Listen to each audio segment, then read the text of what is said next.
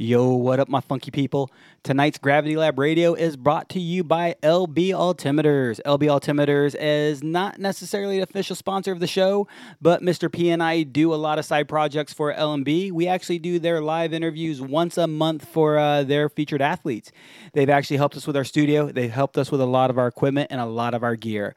So we really want to sh- uh, send a, a shout out and some love to LB Altimeters. I have been jumping their products since I started skydiving. Started in 1997 and 98. I brought my first, or bought my first L&B device. It was a Pro Track One back then. Uh, I'm sorry, a, a, uh, um, a, a Pro Dytter. And uh, since then, I've had devices left and right. My second device was a Pro Track. Uh, their customer service is second to none. Uh, over the years, they've had to uh, bring it back just a little bit. And, and, what I mean by that is I sat on my first Pro Track, I broke it, I sent it to the manufacturer, asked if there was a repair process, and they sent me a brand new one saying, Thanks for being a customer.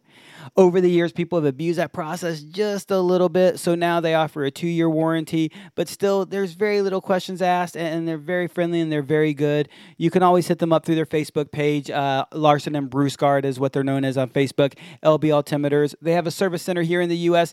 and then one based out of Spain for their European customers. They have uh, devices for you visual altimeter, audible altimeter, you name it, they've got it. And some of the most accurate devices you'll ever find. The ProTrack 2, by far my favorite device. Four beeps in free fall, four beeps under canopy. You can turn them all off, you can turn them all on, do whatever you want. Super, super easy to navigate and easy to read display. And you can plug it into your computer and download the data to Paralog uh, logbook so it's all right there at a click of a finger. Want to know how fast you were going on a skydive? Want to know how high you pulled? Want to know where you exited from? It's all on one screen, super easy to read. LB is a great family, they're a great crew, and treat their customers as if they're their number one priority. L&B has set the standard for customer service in the industry, and many, many manufacturers today have followed their model.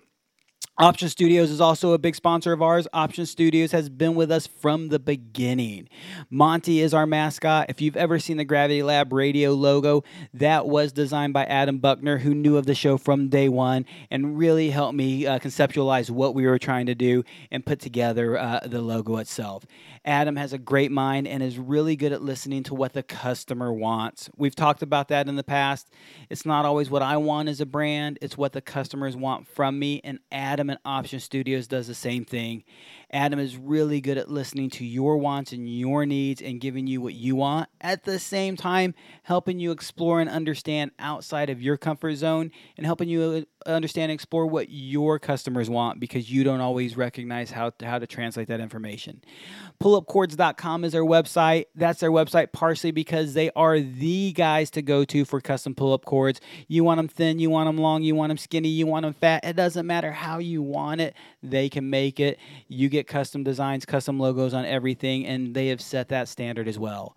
Wind blades, pull up cords, you name it, they got it. And lately, they've been known the most for those pro jerseys. Uh, the pro jerseys, you've seen them on Gravity Lab, you've seen them on the Rating Center, you've seen them from everybody else as well. Super comfy, super fit. You'll love the way they wear check out Option Studios. Go pullupcords.com. You can find them on Facebook, on Instagram under Pull Up Cords uh, under uh, uh, Option Studios. Man, my brain is broken tonight.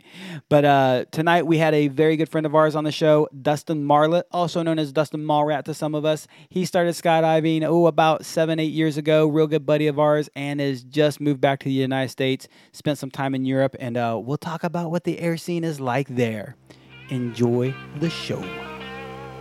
I'm the target of a meat missile going 150 miles an hour plus. That got really exciting all of a sudden.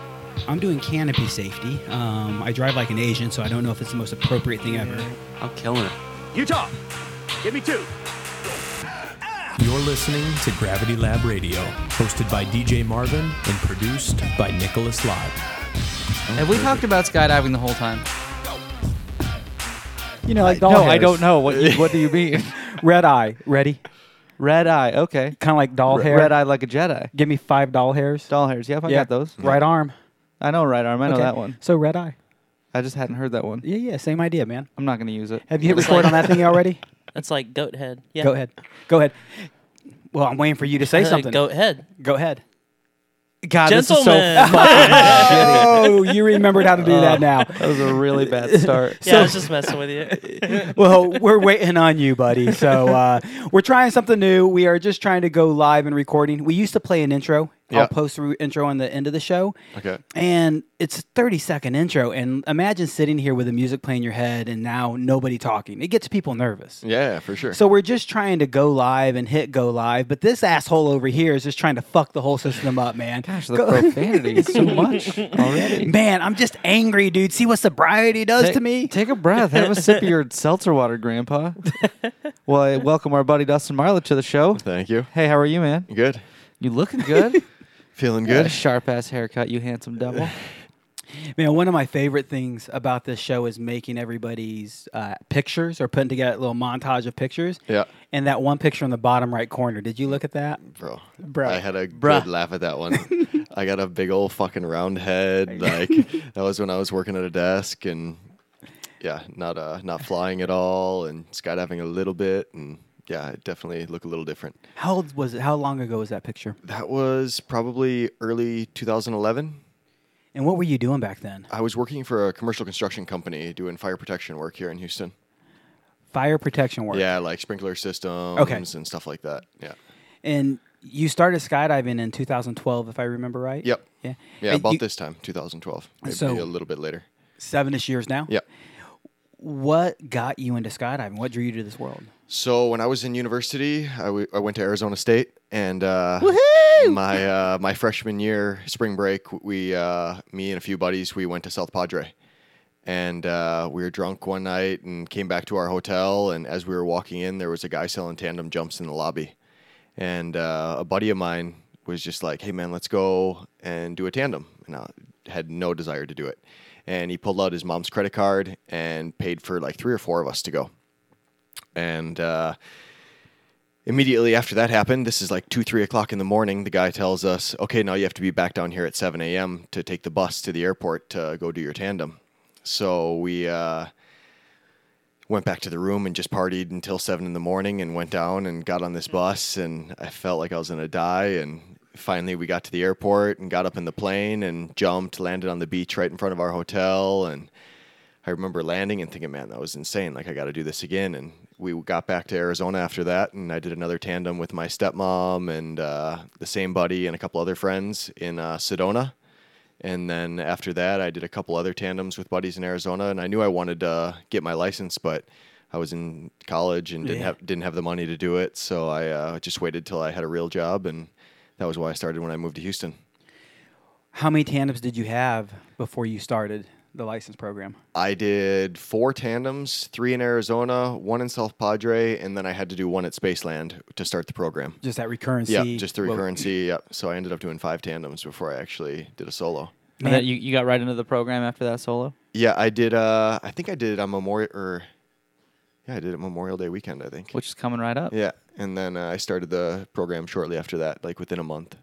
Man, I could imagine seeing I, the whole story started at South Padre Island, man. And Yeah. SPI i- is a place my wife and I like to go to visit to chill. It's, it's such a little vacation spot. Have you been there? No, but I've heard that the beach is worth traveling there for. It's the best beach in Texas. I ain't saying it's phenomenal. It is Yeah. the best beach in Texas, no doubt. Yeah. There are days that you can go out there and see crystal clear blue water. It's not normal. It's not common. Um, Most days you can see past your knee, which I mean, here in Galveston, you're lucky to see past your ankle. Dude. when I was there, it was more like Galveston. Yeah. And uh, it's got some decent breaks, some decent sand. Where here, our sand is just trashy. Yep. Um, so it, it's a good place, but super, super laid back island lifestyle for sure. Yeah, no, it's really nice. Man, I could imagine checking out uh, SPI from from the sky, dude. It's just got to be a beautiful scene. Yeah, I remember it was super cloudy that day. My uh, my camera and my video man actually didn't jump because they could they didn't see they couldn't tell if we were over the water or not. So they what stayed in the plane. fucking bitch. It, it was a woman. I don't remember. oh, who it was. well, now I'm just sexist. I wish I remember who it was. Man, I wonder. Do you know Joe Fro? Joe Sylvia? No, I don't. Man, was uh, what's her nuts jumping back then? What's her nuts? Joe's XX, uh, Jess, That's Jessica. Jessica Rankin? Rankin? Yeah, no, yeah, no, no, yeah. it wasn't her. Okay. It wasn't her. She Yeah, went yeah. down there and shot some video. Yeah, and but this was down- in like uh, this was 2005, 2006. Oh, yeah, yeah, that's it's way back when. 2006. Yeah, How old are you?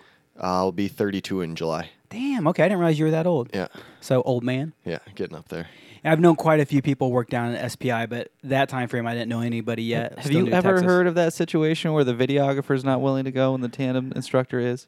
No, it's always the other way around, dude. If Right. anything. She climbed out and climbed right back in. I was like, "What's going on?" And she's like, "I'm not going." And the tandem instructor just fucking pushed me out. There you go. You Get found, you found Yeah, a real he, man. He was getting paid. So was I mean, could y'all see the ground? Uh, it- there, we there was a, if I remember correctly, there was a big cloud below us. Yeah. Uh, We don't know anybody's names. We don't know anything else. So I mean, no, he's gonna get in Yeah. trouble. No, no, no. I, uh, I, I was pretty intoxicated at the time, so I don't necessarily remember.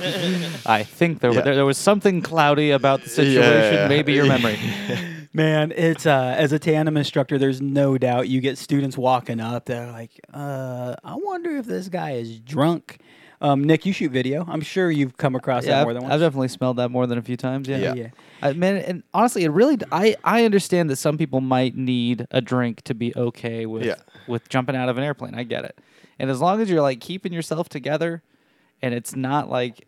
e- Even if someone smells, but they're composed, like it's like, yeah, Yeah. whatever. These guys cool. This should be a good time. Yeah. Fuck the legalities of it. I'm not going to get into that conversation, but I am going to say they're usually more relaxed. For sure. That you're drunk, you're a little bit high. I'm not going to say it's okay. I'm not going to say it's right, but I'm going to say you're more relaxed. And my job is easier if you're fucking relaxed, man. Flying first timers in the tunnel, I always told them to go to the bar and have a drink.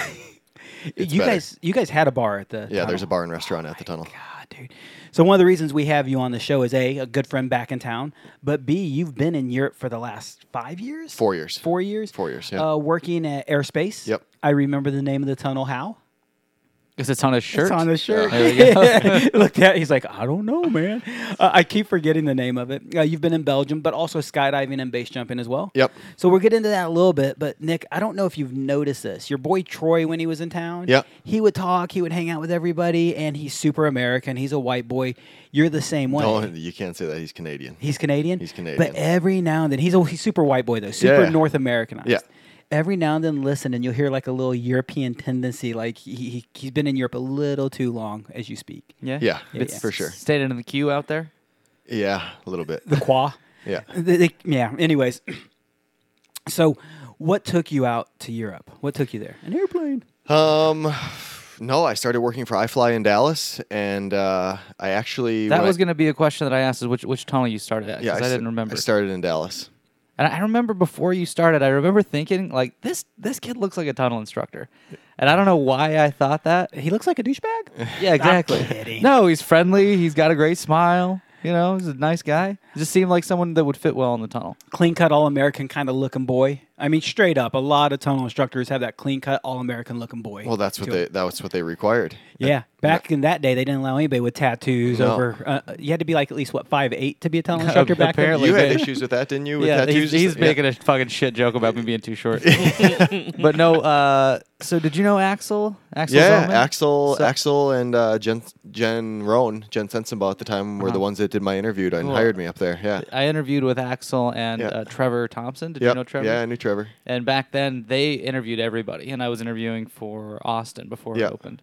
And I was friends with Axel outside of the tunnel world. Yeah, And he was pretty straight up with me of like, hey, man, like everything was great in your interview. We really like you, but the reality is we just don't want someone with tattoos on their hands and neck talking Yeah. to eight year old kids at their birthday party. yeah. I said, you know, if, if we ever open a tunnel in the, the Hard Rock in Las Vegas, we'll give you a call. And it's like, okay, I, I'm glad that's that's all. I don't know. But uh, I think that that's changed quite a bit now, right? Yeah, Even I in the world of think, uh, iFly, they're not yeah, really I think sticking they to those. Yeah, they hire ones. pretty much anybody. They now. just need people now, Yeah. right? Yeah, yeah. So how long did you work for iFly? A little over a year, like uh, like 13 months, I think. And you were in Dallas the whole time? I was in Dallas for a year, and then once I got hired at Airspace, I was waiting for a work permit and visa stuff to go through, and I came back to Houston, and I was hanging out in Houston for a few months. And the tunnel eh, at Memorial was actually needing help, so I worked there for a month back when John Walker was still there, and I worked with that, them for a month, and then as soon as my work permit went through, I I left like two three days later. So how did you like being an instructor at iFly? I Try, try and talk to talk me into it first, and then try and talk me out of it second. it was good. You just had to play the game.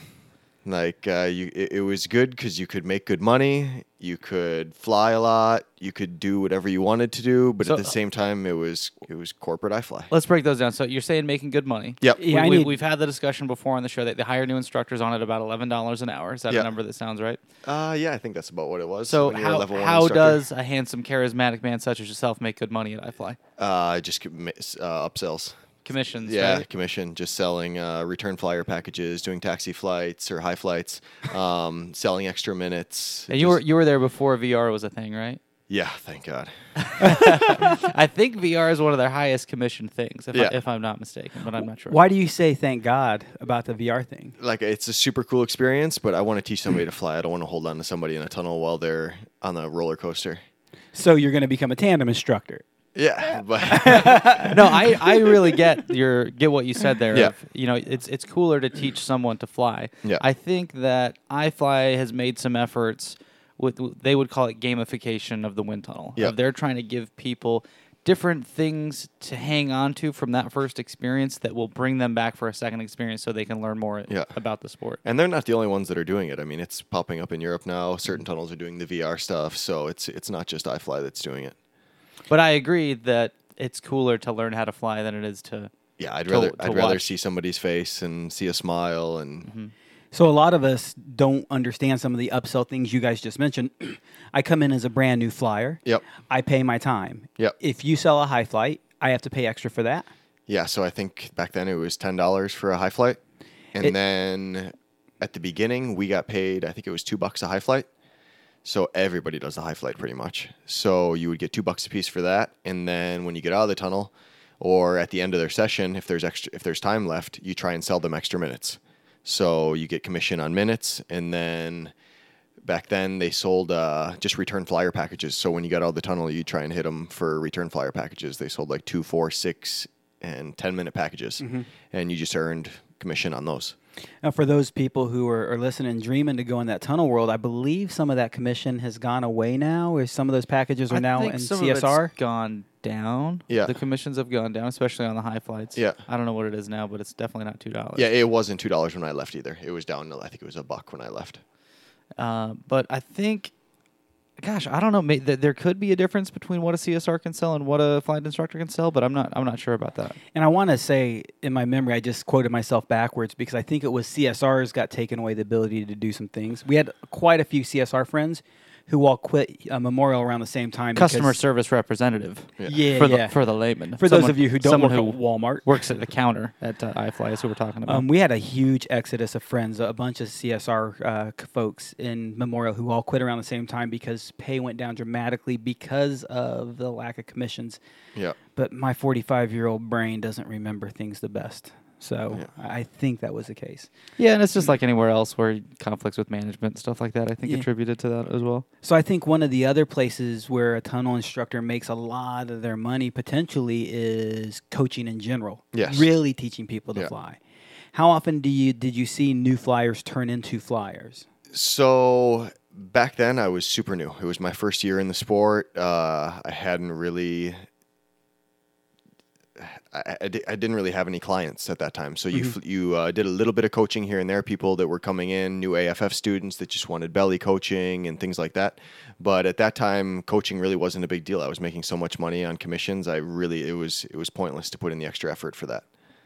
And what about uh, compared to Europe? How how's that customer base different there? So there, yeah, I mean the majority is, especially at the tunnel that I worked at, it was a tunnel that was owned by skydivers for skydivers.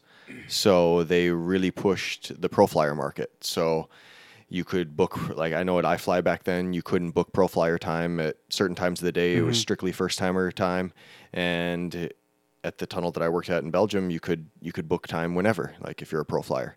So the rate might be a little bit different. Isn't iFly moving more towards that though? Try I, th- I think to, well now they have to. to No, sport they've uh, they've kind of popped that bubble, huh? yeah, they uh, they've tapped the market, so they have to start working with the pro flyers.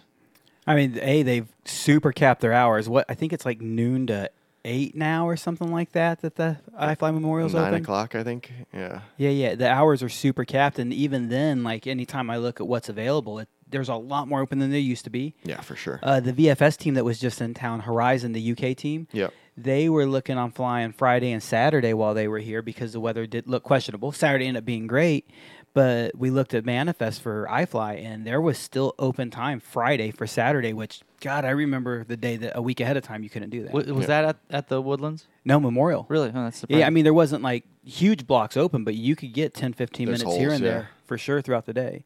Um, Woodlands, pff, it, it always seems like there's always been open time there. So Yeah. um, airspace you said was more catering to the pro flyers. I, before I get too much in the next question, how many tunnel systems? I, I asked uh, Jesse and Cody this the other day. How many tunnel brands or, or companies are in are in Europe that you know of? Manufacturers or like businesses? B- both. There's a bunch of different manufacturers, but within Belgium, I mean, Belgium's a relatively small country. You can drive north to south in under three hours, and same thing east to west. It's uh, it's So it's in- the size of Houston. Yeah, pretty, pretty much. Um, but yeah, in Belgium, there's a tunnel in Charleroi, which is airspace. There's one in Liège, which is on the eastern side. That's fly in. That's a 17 foot check tunnel. Um, and then on the west side in Komen, there's uh, another ISG, just like airspace. Um, and then there's plans to build another one on the south side in Arlon, which is near the Luxembourg border. And uh, there's talks of one going in Brussels as well. Man, there it's some of the questions I'm going to get into is why is tunnel flying so much bigger in Europe than it seems to be doing here in America? in Belgium, it's just, I mean, I would only imagine because of the weather. like you, uh, in Belgium, you can't jump year round like you can here. So I think that drives the market a lot more than it does here. Here, you can jump 364 days a year. And uh, But I, I think even if you go to the northern markets here in America, that they still don't see the return that we that, that you're talking about in Europe.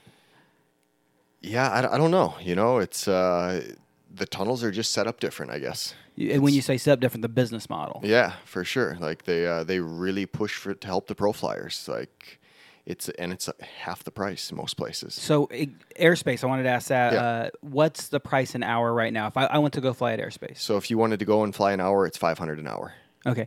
What did they say in Spain? Like 300, Yeah, I, 330? I think we did the math, and it was three thirty-five American to uh, to fly an hour. Yeah, and that's in the new 17 foot in Madrid. Yeah, that's Yeah. insane. Yeah, but in Madrid, there's um, was that what you were talking to Cody about? Yeah, Yeah. th- there, yeah, there so are there's three tunnels there's there. three tunnels. that I think uh, the Hurricane Factory in Madrid and the Windobona tunnel, which is an ISG tunnel, they're like five minutes away from each other. Like they're on the same road, I think.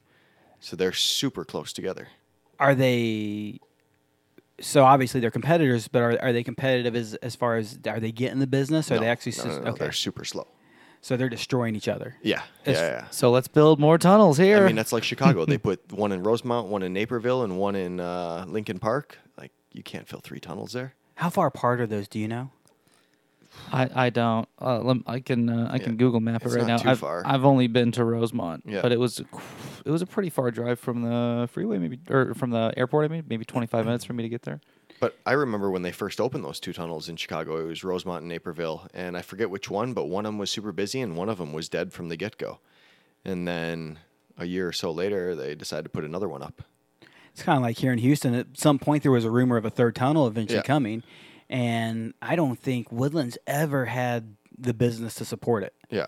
I mean, I don't know that for sure, but I've never seen the Woodlands packed. I've never seen the Woodlands busy. Um, and I haven't been there tons, but I've been there enough. I, I just I don't know if it, would, if it would sustain it here. Yeah. The weather, it might be part of it, but do you think the culture, the community, or do you think it's mainly the business mindset? I- I don't really know. You know, it might, it's probably mostly the business mindset, but the people there, they uh, they fly a lot. Like there's certain customers that we had at Airspace that fly a lot of tunnel time. Like they really put in the work and they they fly a lot. So no doubt price has to be part of it. Like Yeah, I, for I, sure. I have a large account at, at uh at iFly. I have a bunch of time left on the books, and I refuse to fly it just because I compute it to money and go like, oh my god, I sell it for coaching for this much, or I spend the same amount, and Yeah, for I'm sure. broke. Um, if the price was half of what it is, which is kind of what we're describing here, it would be so much easier for me to say, hey, let me go fly. Yeah. Um, I just did some coaching with some gals for AFF instructor training on Tuesday, and uh, sold them the coaching time. And at the end, I'm like, "Hey, let's bust out a couple more minutes. it's on me because they were selling ten dollar minutes that day was part of it. And part of it they were my friends and I wanted to instead of getting paid for coaching, just throw money at them and, and have a little bit of fun flying Yeah, instead of sure. flailing on the net. It's, it's a fun job. I'm sure you've watched us train in the tunnel, getting beat up around the tunnel. Yeah. It's it's a blast. What what is it different besides the price that keeps them coming back? Um, the quality of the staff. Like I know at, at Airspace, the level of talent within the instructors is really good. I mean, there's guys that have been instructing for 10, 12 years there. Everybody has a lot of experience. Everybody's really good flyers and uh, the level's just good. So it's it's easy to bring customers in, I guess. So on average, how long has the average instructor at Airspace been there? The, at Airspace or working in a tunnel. In, in that tunnel? In that tunnel, um, More than a year. oh yeah, for sure. More than three years. Yeah, I would say I would say I was average. Four years. You're average. Yeah. Anyways, four years. Now, you don't know a bunch of our iFly buddies in Memorial as well now, uh, but can either one of you guess about what the average time in for the instructors area is right now in Memorial? I would say a year to two. Yeah, there are, are a couple veteran people that probably really bring that average up, Yeah. but most of them are very new. Yeah. And everything I continuously hear about Memorial is it's one of the better tunnels as far as instructor and staff go. I hear that from friends all the time who travel a lot. Okay. Um, why do you think that's wh- wh- what's the difference in staff? Why? Um, I think iFly just has they have so many tunnels, so they need so many instructors, and they don't get the people that really want to do it for a long time. I mean, how many skydivers want to go and just get better at flying in the tunnel? Like they uh, they finish their AFF and they decide, okay, I wanna I want to learn how to fly head down, for example. okay, it's to take me ten hours to learn how to fly head down. Well, that's ten grand, and I don't want to spend that kind of money on tunnel time. So if I go and work in the tunnel, I can work for a year, get my skills up, and then go back to my normal job. And I I gained all this all these skills, and now I can fly. I can go skydive and have fun with my friends. And iFly is there's so many tunnels that they can do that. I know a, a lot of my friends have gone to iFly just specifically with that in mind. A few have gone thinking this is my dream career and this is my dream job, and the majority of them who've acted that way have not made it at all in time. Yeah. Um, quite a few of them have said, I am going to go to become a better flyer, get my piece out of that, and then get out and I'm good to go. Exactly. And they seem to enjoy the job a lot better. Yeah, for sure. So, Do, do you feel like uh, the skill set in the tunnel's grown a lot in the last few years, right? Yeah, for sure. Of I the amount of stuff there is it's- to it's learn. constantly growing. So let's just say that someone has this plan that they wanna, they wanna, they're gonna quit their real life job, work for iFly, and become the fucking guy. Yeah. Right? How long does that take them to get that sort of a skill set? Man, everybody's different. Like uh, there, there's people that come in and want to learn how to how to fly head down, and they learn it in a couple hours. And then you have people that come in that just aren't natural, and it takes them 10, 15 hours. Oh, you, you have seen me fly. Okay, great. I've seen you fly. You fly well. Dude, it took me so long to learn any anything, and the, everything's been a challenge. Yeah, for sure. But it's uh, yeah, everybody's going to learn different, so it's it's tough. And I mean, you may you may learn quickly, but maybe you're paired up with the wrong coach, and then it, it all depends. It all depends how you work with your coach. It all depends on how how talented you are. Um, it's harder as people get older. Like we have, you see old guys come in, and it, it's it's not easy. It's really not easy. Once you're older, you're stiff. It's hard to fly, and it makes things difficult. But the kids, I mean, man, you can throw a the at airspace. The one of the owners there, he has two sons. One's five and one's seven. And man, you fucking throw them in the tunnel, and they're just ripping around. Like it's they pick it up super fast. I mean, one of them's got to be, you say we're stiff, but it's not just the elasticity of the body, it's elasticity of the mind. Yeah, for sure. I actually recently watched a video of a dude, I forget the name of his YouTube channel, but he was challenged to learn to ride a bicycle that steering left went right and steering right went left. They just geared the, the steering wheel. Yeah. And for eight straight I want to say it was months. He challenged himself to ride, and like he showed video of anybody trying to ride this bike, and anybody who tried couldn't make it a foot without fucking almost face planting. It was Yeah, for sure. He put his eight-year-old son on that same bike. Took off. Within like I think it was two weeks, the kid was able to ride the bike, and, and you have to check out the video sometime. I'll show you guys. I'll, I'll share it, man. It is absolutely entertaining. But back to it, the elasticity of the human mind. It's so easy for us to be stuck where we're at. I mean, so much so that dude, after eight months of learning to ride a bike backwards, actually was in Europe and, and had a friend bring him a bike, and he tried to ride a normal bike again, and he mm. couldn't do it. It took him several, several, several minutes. I want to say it was like 20 minutes or so before he could ride a normal bike again. Yeah. But once it clicked, once the mind set in, it set in. There's no doubt in my mind, for me, eh, he said older and stiffer. And I don't know if you noticed he stared straight at me. Oh, I was. You were on the phone. No, I was gonna say I've become less stiff as I've aged. It's a uh, penis joke. I was- took me a second to catch up to that. But when I get in the tunnel, I understand exactly what Tex or Nick or whoever I'm flying with is trying to tell me. It makes ton of sense in my brain.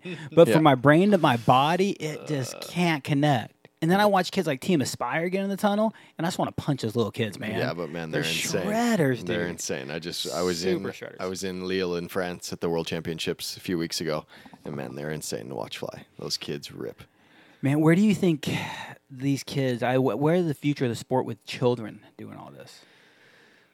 It's hard to say, you know. I mean, uh, you get involved with something at such a young age. Do you burn out? Do you Mm-hmm. decide that you want to do something else? I know uh, Noah. He's speed riding now, and just like he's killing it, man. He's having so much fun. So I don't know. It'll be interesting to see where they go. Yeah. A good example of that burnout is I don't remember Team Future's names. Uh, remember Team Future, the kid tunnel team? Yeah, I remember those kids. Uh, Where were they from? uh, Colorado. Denver, yeah, yeah, were that's right. Denver. Um, and they went on for a while and then suddenly disappeared. They, they've kind of burned out of it. And A, one thing I wonder is the cost in America has been much higher. Yeah. Uh, where in Europe, I wonder how many, how much more you'll see kids flying. Um, and then two, back to it, man. What I love to do when I was 12, I don't like to do now. I was mainly eat dirt, but Yeah. whole nother story. I, I just I'm curious to see where the future goes, man. It, it's it's not just the future of the tunnel, but the future of kids and skydiving. yeah. Because imagine if those kids aspire, stick with it, and decide that they want to start skydiving when they turn 18 and want to become the next world champions. Um, was it Mike who took his who, who recently took their kid to uh, go see what's his name Ben Ben Ben Oh, Dusty Hanks took his Yeah, kids there. yeah. Yeah. Yeah. Oh, in Colorado. yeah, Yeah. yeah, went to see Ben Lowe in Colorado. Ultimate Skydiving Adventures USA is is a drop zone there, and he will skydive with uh, I think eight is the youngest. Um, realistically, people will say it's, it's uh, how challenging, stupid, or illegal or legal it is. But every pioneer was considered stupid at the beginning of something. Yeah. Um, every pioneer was was a rebel and a rogue, and I don't know if Ben is the next pioneer, but there's no doubt he, he's pushing limits. I mean, my, one of the owners at Airspace, he took his five-year-old son on a tandem, and he loved it. Do you know who Ben Lowe is married to? Yeah, Melissa Nelson Lowe. Melissa Yeah. Nelson Lowe. Yeah, yeah. Do you know how old she was when she did her first skydive? Five Super years young, old. yeah. She just did a TED talk. Did you see that? I saw that she had done a TED talk, but I didn't see the talk. Yeah, she was. Uh, I think she did the talk back in February, if I remember right. I saw her at PIA, and she was talking about it with me. And uh, they just released it, and it's really interesting. Um, kind of for me, as I watch the video, I know a little bit of the story of, of, of Melissa Nelson and Rook, her father. Uh, not Rook, her father. Oh my God, that was so creepy. Uh, Rook's her brother. Uh, Roger, her father. And, and if you don't know the story, uh, Al- Sugar Gliders was her team. Alpha Glider, Alpha Sugar Alpha. Sugar Alpha, uh, the book. Man, I, I get these things all confused. Uh, I've heard is phenomenal. I, I really need to read it. But her father was known as a drug dealer. He he was not a drug dealer, but a um, um, Drug trafficker. Thank you. That is the word. And she tells a story of like, hey, I'm the daughter of a skydiving pioneer. I'm the daughter, and she tells that story. I'm the daughter of a skydiving or of a drug trafficker. And at the end, she she brings it together. And I won't tell you how she says it in the end, but it's a super interesting story. But back to it, Melissa has been known as a pioneer, not just her father herself. She and her friends set the first wo- women's world record, head down record, at like a group of eight, and then I think they set four or five in two days. This story is told in her TED talk. Um, they, they continue to push the limits, her and her family, and Ben Lowe is part of that family. Yeah. So I'm super curious, like, A, where Team Aspire gets to be in the future, Yeah. And then B is I mean, I don't know. Are kids going to start skydiving? I mean, it, it sounds really cool. And to hear some like an experienced skydiver take their kid on a tandem and the reward that must be there, it sounds really cool. Mm-hmm. Yeah. I just don't know how I'm going to feel the day that I hear about a seven year old on a tandem fatality. That's going to be a really different day and a really different For conversation. so sure. what age is okay to skydive then? Because we used to allow it at 16 in the U.S. I don't know. That's a big question. I mean, what age is, is it? I mean, it's crazy to me that at 18 you can vote, but you can't drink, but you can still go and give your life away to your country and die Exactly. die in war. I think that it, age is just a really fuzzy thing. But I think if we're talking about legal consent, I mean, the country as a whole has agreed that 18 is the age that you can give legal consent by yourself. And this this girl, the court case a couple years ago, I don't remember what state they traveled to. 16 year old girl. Texas to Oklahoma. That's right Yeah. and they won that lawsuit because they argued that the the company should have told them no. And it's like, yeah, okay. Well, where does accountability come in? It's I don't know. It's just a huge gray area. So I, I think the safest thing for the legality and the safety of the sport is stay at 18 because I mean th- that that news story was big enough inside the skydiving community, but I, I can imagine a eight year old dies skydiving like that's going to be national news real quick, and I don't Yeah, think that's for a good look sure. for the sport at all. So let's take legalities aside. I, I've I've often argued that I agree 18 should be the legal age. Um, I also agree that a drop zone owner should be able to make his own decision if he's willing to take that risk or not within limits because it, it damages and is a detriment to the sport. But Nick's my son. Um, I let you skydive at the age of 16. Thanks, Dad. Call me daddy. I, I'd let you skydive at the age of 16. You decide at the age of 18, I want to sue. I actually didn't sign the waiver. I skydived under duress. I skydived under duress. Dad made me do it, and y'all should have recognized that. So some lawsuit's going to come out of it. Lawsuit aside, Dustin, how old do you think we should let people skydive? So you see it a lot in the tunnel. Kids walk up to the door of the tunnel. It's time for them to fly. They don't want to go. Dad's behind them, gives them a push. Get in the tunnel. We just paid 60 bucks for this. You're flying. Oh yeah. So, in my mind, if the kid genuinely wants to go and he's excited about it and he really wants to do this, then uh, age really doesn't matter. I Do, guess. do we decide that when you're filling out a waiver, or do you decide that at the door of the airplane when you're about to go? Because those are two different people in a lot of cases. For sure. And if you still want to go at the door, that's fine. But you spent your money already. So if you don't go, it's sorry. I mean, I, I get that. I agree Yeah. with that. That shit all works on paper. Yeah, for sure. But if you've worked in skydiving for long enough, you're going to have somebody at the door who's telling you no, and you're going to go anyway. Because we all want to go. We all know that this person's going to be safe and they're going to have a blast. Yeah, and for sure. almost always, that person who maybe gets coerced a little bit, that's usually the person who has the most fun on the low. Yeah. Mm-hmm. The person who just needed that little bit of extra help to get over the fear to get themselves out of the airplane is usually the person who comes down raving about how amazing of a time they had. But I think there's a difference between being a little bit afraid and just like clinging to everything and not wanting to get out of the plane. Like yeah, there- there's, a there's spectrum, different levels though. of scare. It's a No- spectrum. yeah, like I've seen, I've seen everything in between both of those scenarios, and I've seen people go in all of those scenarios. Yeah. And I've never, not, ne- I, I, I've never had someone, let's just say, be uh, strongly encouraged to jump Yeah. and seen them regret it. Yeah. I have seen people go under their own, you know, to- totally non-coerced at all, totally ready to go. I've seen, I think, three people that I can remember not like it. But so so the chances of those two situations matching up is it's a pretty low number, but Yeah. it's going to happen at some point.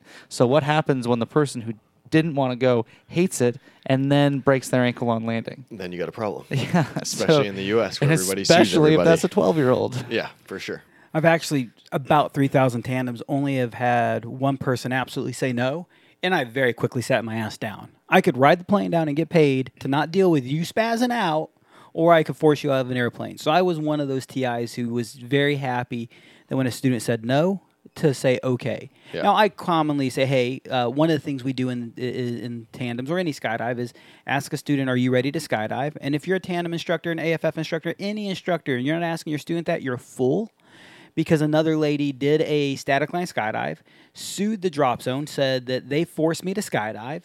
The instructor said, Your Honor, I asked her if she's ready to skydive, and she said yes.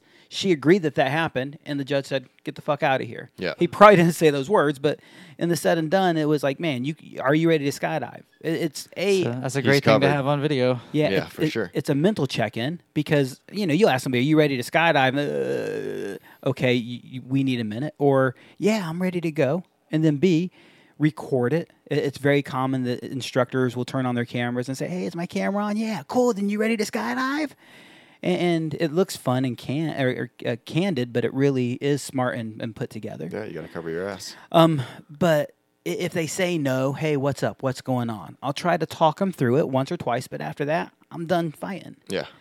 But I have taken one person who landed and said, I will never do that again. I regret doing it. I wish I never did it. We were completely safe. And there's no doubt those people will happen. Yeah, for sure. But I want to kind of go back to that age specific idea because your conversation gets back and forth.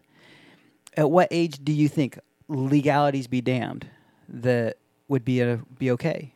If I'm just going to make up a number, I think that you need to have some life experience to really put into perspective what skydiving is and to really enjoy it. I think it's honestly wasted on a 5-year-old for the most part. Unless you grew up in the sport and you, you know, you've seen dad do it, you get it, you've seen the videos, For sure. you've watched from the ground, you've seen parachutes land. Yeah, maybe maybe you're starting to put that in perspective. But I think for for gosh, a normal person, god, I'd say 15.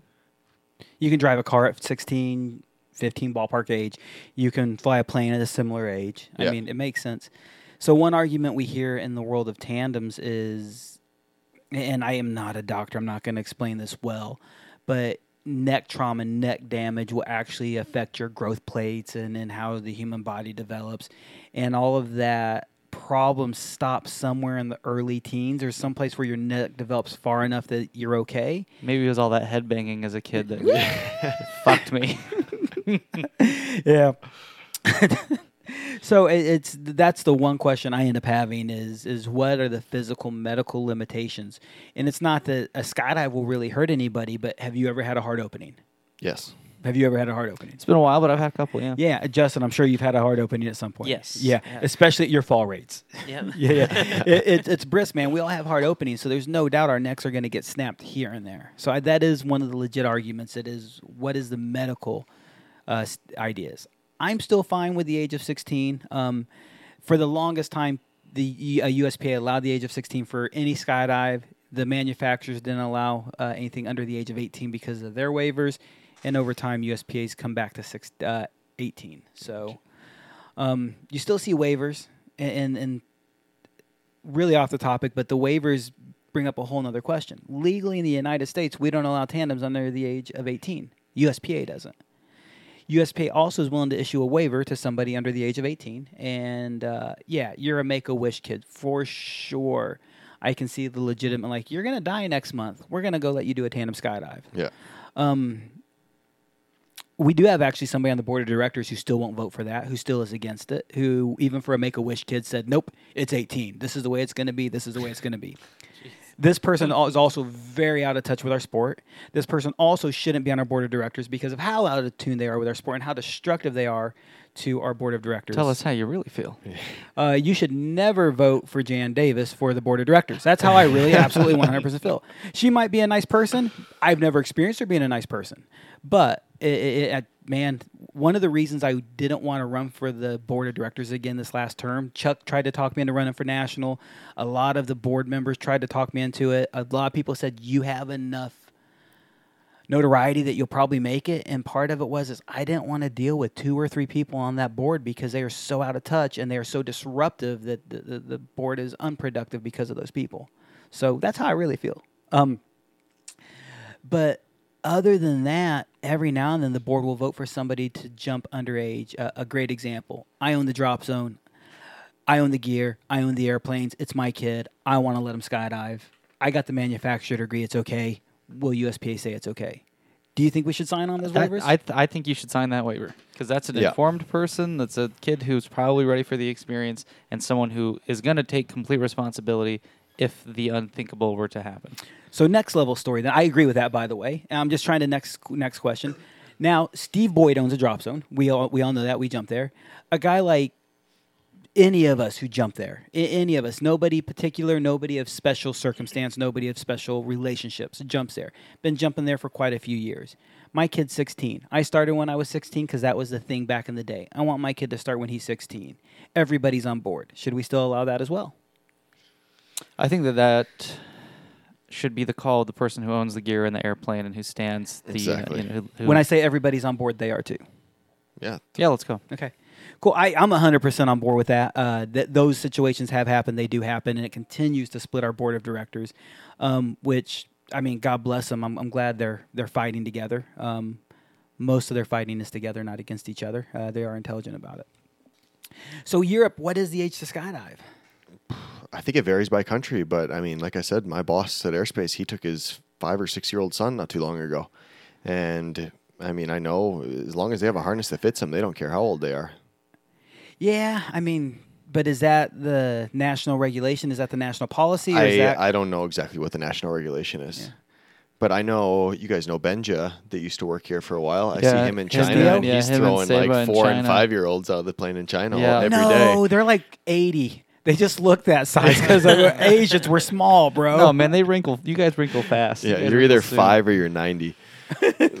Asians wrinkle fast? Yeah, I mean, an 80 year old. Yeah, you're gonna be Okay, no, 80. Yeah, son. yeah, yeah, yeah. But Asians don't wrinkle nearly as fast as your white crowed-eyed face does. I don't know. Listen, I feel sure like, not. I feel like this is the thing with Asians is you look good until all Until of a you sudden don't. one day you look you a don't. million. Yeah, that's It's what I'm like- saying. it's You're like either a five or switch. you're 90. Yeah. There's, there's no in between. Great, great way to say it. Yeah, yeah. It- it's absolutely true. My mother still looks fairly young, um, considering When she's was the last time you saw her? four, five, six months ago. Yeah, no, what's happened since then. yeah, I'd, let's see. I think she turns uh, next month 69, I think. It's kind of weird to say that about my mom. Thanks, brother. I appreciate it. I know you dug her up just last week. so I told I, I he joked around about my mom. I said she was dead. He goes, "I know it was hard digging her up," which I've been waiting to use that line ever since you asshole. Um, so no, you don't know any age. No, I don't know what the exact age limits are.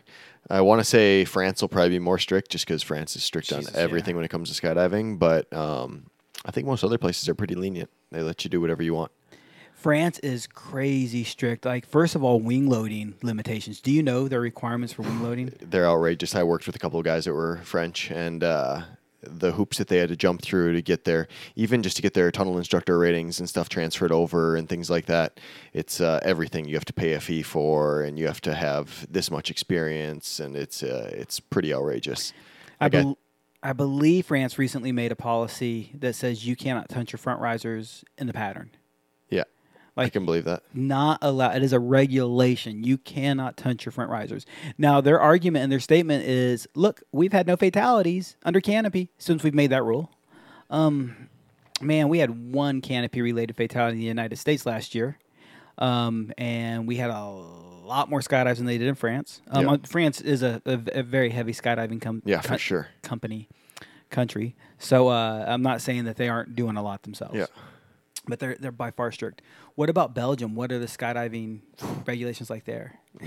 Get It's, in uh, an airplane. Yeah, they don't care, man. They uh, No, no cloud clearances, anything like that. I mean, there is, but I've jumped in shit that I wouldn't wouldn't even dream of jumping in here. Like it's, uh, I've organized at events in Belgium, and the winds and the cloud cover that these guys want to go up in. Sometimes it's just like you guys are idiots. I'm in charge of you guys, so I'm not taking you up. Like I won't organize. If you guys want to go on a fun jump yourselves, go for it. But I'm not going up in this stuff. Like the winds that they'll jump in, the the cloud cover, it's ridiculous Like what kind of winds? Like just super gusty winds. Okay. Like, oh, so and so just had a canopy collapse at 500 feet on the last jump. Fuck it, let's go. Like, you, got- it's just insane. So it's not about the number as much as it about no, the but that's condition. Belgium is uh, Belgium is a special place to skydive because it's super cheap to jump there. You buy a block of 100 jumps and you get it for 15 euros a jump. So it's really, really cheap. So that's like 17 bucks or something. You so, saw me doing math. Yeah, it's uh, it's really cheap, but what that draws is a cheap crowd. So you have the locals that are there that are good skydivers and stuff, and they get a great deal because they live there and they jump there. But you also have the people that don't want to pay 25 euros elsewhere or go to Germany and pay over 30 euros a jump. So they come to Belgium and do cheap skydives. They have a boogie there called the Flanders Boogie, and man, it's a shit show. Like it, they just downsized from 500 people to 350 people this year You mean But- capping it at that? yeah, yeah. but like the last few years, man, it's just been mayhem. Like it's just insane. They do an insane amount of jumps. There's so many people there, but you get people from all over that don't really skydive very often. But since it's 15 bucks a jump, let's do it. They show up and they jump as much as they can, and it's uh, it's pretty sketchy. Boogie skydiving has always been the scariest skydiving. Oh, to me. for bunch sure, of man. people you don't Yeah. know, bunch of canopies you don't recognize, Yeah, a bunch of people pushing the limits. Yeah, Maybe everyone was partying a little harder than they should have. for sure. Yeah, that's not uh, that's not the place for me. And the Belgians like to drink, so Our our boy JP recently made a post said, "What kind of asshole comes to a boogie and does hop and pops?" And I'm thinking like me because I don't want to jump around the rest of those assholes. Yeah. it's probably the safest place to be. What is it with like budget skydiving and the association to unsafe skydiving? I, a great example, Lodi for many years. They just raised their rates recently. yeah. Uh, but Lodi for many years was very affordable and commonly known as not the safest place. yeah. What is it about th- those two that go together? I don't know. I guess it's just the sort of people, you know, the sort Yeah. of person that can justify. Uh, The people of Walmart. Yeah, a I little was bit. just gonna say, a like, little walk bit. into a Walmart and then walk into a Target. Yeah, you're not You finding the classiest uh, folks there that are that are chasing the that lowest uh, price tag. Oh my god. In Belgium, uh, there's not tons of regulation, but there's got to be some regulation to licensing. Yeah, for sure. So uh, most of the places there are clubs. So, like where I jumped to, it was the PCV drop zones, and uh, there was The what drop zones? PCV.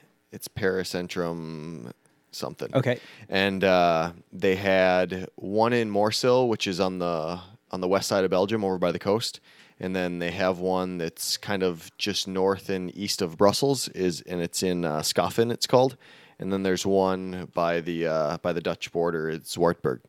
And uh, at those drop zones, you pay, I want to say it's 180 euros, and that includes your year, your yearly membership, and then you get a uh, that covers your insurance, your third party or your liability or whatever you need. And uh, once you have that, then you get, I think it's, I want to say it's 17 euros a jump if you buy, a, uh, like just single jump tickets, and then if you buy 100 jumps, you get it for like 15. If you're not a member, like I got a USPA membership like my first year I was there, and I think it was 23 a jump. So most of the time I was organizing there, so it really wasn't worth it for me to pay for the extra extra uh, insurance and things like that. Yeah. So I had my USPA, I had my travel insurance, which had my liability and third party and all that stuff included. So I was covered. But yeah, it's uh, it, they're all just clubs. On average, what's the jump ticket prices like in Belgium? All about the same of what you just said. Um, I think the PCV drop zones are the cheapest. There's uh there's one that's in Namur, which is uh, just east of airspace, about 20 minutes, and I want to say they're 20 something euros a jump. And then there's Skydive Spa, which is actually a USPA drop zone, and I want to say they're 25 to 28 a jump. Isn't Hayabusa out of? Isn't that the Yep. team? Yeah, yeah, yeah, yeah, yeah. Or no, Hayabusa. I don't. They're uh, out of Schaffen. They're the they're the Belgian military team. Yeah, the They- super badass four way flyers. Yeah, they trained at airspace a lot. They're super good guys. Oh my god, I'd love to meet those guys. Just watching what level they fly at. They're either the biggest assholes or the coolest dudes. Oh, they're super You cool, know. man. I've stood in the door for hours for those guys. Like a lot of really good guys. It almost seems like anybody who excels either meets one of those two qualifications. They're either just the nicest guys or the most arrogant. Yeah, man. dicks These ever. guys are s- far from arrogant. Yeah, I've, I've only heard great things about them, and actually, Nick and I will be doing an interview with them at some point for L&B. Oh, they're actually on our list of, of interviewees. How's their English? Oh, super good. They're- Sweet. They're, all Flemish, so they all speak English. Flemish. What's Flemish? So Belgium is two parts. The southern part, the Walloons, they speak French in the southern part, and then in the north is the Flemish part, and that's uh, it's Dutch. So they speak uh, Netherlands. Okay, I, I, Flemish is obviously a word I can think of for a cold, but other than that, I've never understood where they were. Yeah. Um so now go throughout the rest of Europe. What's jump prices like? Germany's actually expensive. Germany's over thirty most places. Um, And And we're we're still speaking speaking in euros. Yeah. yep. Okay. Yeah, and then uh, I jumped in Sweden. Sweden's pretty average. Sweden actually has a drop zone by Stockholm that's like I want to say it's 18 euros a jump. Um, the Netherlands is pretty affordable. It's 20 something a jump. It's not bad. It's about the same as the U.S. prices. Um, Austria is the same, 25 to 30. Um, Italy's about the same. Spain, I forget what we just paid in Spain. I want to say it's if you buy a if you buy ten jumps, it's like twenty six. Um, Portugal's the same. So have have you actually got to jump at all these places that Yeah. you're listing? Yeah. What What's it like uh, credential wise? Like when you show up to one of these drop zones, what do you have to show them before they allow you to get on their airplanes? Money. So it's actually pretty funny because Troy, that was just with me here uh, a few week, last week, he uh, we were joking because he went to like the last three places he jumped at with a uh, with an FAI like a sporting membership, which isn't really a skydiving license. It's just for competitions and things like that. And he gave him that, and they let him jump everywhere. That, but that makes sense said and done because for a USPA member to get an FAA sporting license, you actually have to have some type of USPA license. Um, so, I I mean, I really could make sense of that because FAI countries are supposed to recognize each other. Yeah. If you're an FAI member, if you're NAC National Aero Club is what that Yeah, stands for, yeah, yeah. is an FAI member, then we're going to recognize your license. You're going to recognize our license. A good example: any FIA country can skydive in America with no additional requirements outside of two things. Number one, uh, you don't even need a USPA membership to skydive in America if you have a good NAC, a good National Aero Club, uh, unless your National Aero Club's insurance does not meet USPA's insurance. Yeah, and that was the big thing in Europe too. Most places you go, they uh, the license really isn't a big deal. It's whether you have insurance or not, and you have to have that third party insurance. And if you don't, then you're not jumping. And it makes tons of sense. And if, if you're a brand new skydiver, a lot of our, our listeners are either brand new to skydiving or newer to skydiving, and some of them have yet to get into it, join USPA right away. Uh, the magazine is super cool. After a year, you'll stop reading it. When's the last time you read the magazine, Nick? I look at pictures. If I if someone told me that I'm in one, or one of my friends are in one, or one of my photos are in one, I look. I flip Yeah, I don't read it. I flip through every single one to look for photos of my friends and to see articles that I might be interested in. Maybe every two to three magazines, I will dog ear an article that I want to read that I never do. You know, it's funny. I did actually print out two separate USPA articles, uh, both pertaining to angle flying, in the last year. Uh, Justin, do you still read the magazine? No, I just look at the pretty pictures. It's like Playboy now, right? There's articles. Are you? You're still a USPA member? Yeah, yeah, yeah, for sure. I kept my USPA membership the whole time I was in Europe. Did you still get the magazine over there? Did you? no, choose I not didn't. I upgrade? didn't pay the extra fifty bucks or whatever it was to have it sent over. Ridiculous, Yeah. man. Uh, would you have still read it? No. So, a there is actually a place to check on your USPA membership to not send me the magazine anymore. Yeah, I click on it. Yeah, if, if you don't want to, and for my case, Valerie and I both get a magazine. Like, I just don't want to waste the paper, the resources. It's it just it's it's a it's an effing waste said and Yeah, done. Yeah, for sure. Um, at B, man, USPA is starting to put more and more of their content online, Parachutist Online. I, I really wish they would come up with a, a different alternative. A digital Um, copy. Yeah, yeah, and and you don't even have to change the fees you charge me. People complain about our USPA membership fees, but go become a, a member of other organizations for scuba diving, for model airplanes, for piloting, and then pay their rating fees and their instructor fees. It's a, we're actually not a very expensive sport when it comes to that stuff. No. Um, damn. Uh, so you, man, I forget where we're at. Well, you don't have to have a USPA membership to skydive in America. You have to have Yeah. the insurance. I know we were there. Um, But uh, not not super strict on their credentials Yeah. for these No. European drop zones. No, it's point. it's mainly insurance. Like they they're really uh, on point with their insurance stuff. But but USP the, the insurance that USPA provides is that's cool with them. I don't think it's sufficient in most No? places. Okay. No, I always had to have a third party. I just had a travel insurance that covered it was extra liability and extra third party stuff. So that was always sufficient for me. how in, in all these different places like Belgium, it was very easy to jump. I'm gonna guess in France they were a little bit more stringent to let you skydive. I actually I never skydived in France. I only base jumped in France. So it uh I just heard stories um, from the Frenchies about how difficult it was, but I know there's I mean I Cody Prentice he uh he's been coming over and flying with me at airspace quite a bit in the last few months and uh he's been going to France and jumping and it seems like it's no issue for him to go and jump, so I imagine it's uh it's doable. I think it's probably easier for a non-French person than it is for somebody from France. So in all these travels you've done, what would you say the most difficult time you've had skydiving someplace has been? Most difficult, um, probably Belgium, just due to the weather. So uh, weather really isn't the is the biggest issue. Yeah, for sure. So I hear from a lot of different people, friends or acquaintances that go to these different countries and say, "Man, it was so hard for me to skydive there." Why do you think it was more difficult for them and not for you? I don't know. Maybe just because when I moved to Belgium, I it was a struggle to get everything set up. But once I had it set up, I knew what I needed. So then when I traveled, I already had all the correct insurance, third party, all that stuff. So it just made it easy for me. Most of the restrictions, as far as the insurance and licensing goes, it's pretty equal throughout the country. So um, I think coming from the states, it probably makes it difficult. But once you have it all set up, then you're then you're good everywhere. So just since we're talking about the ease of jumping, how how easy is it to, to base jump in all these countries? Oh, so easy.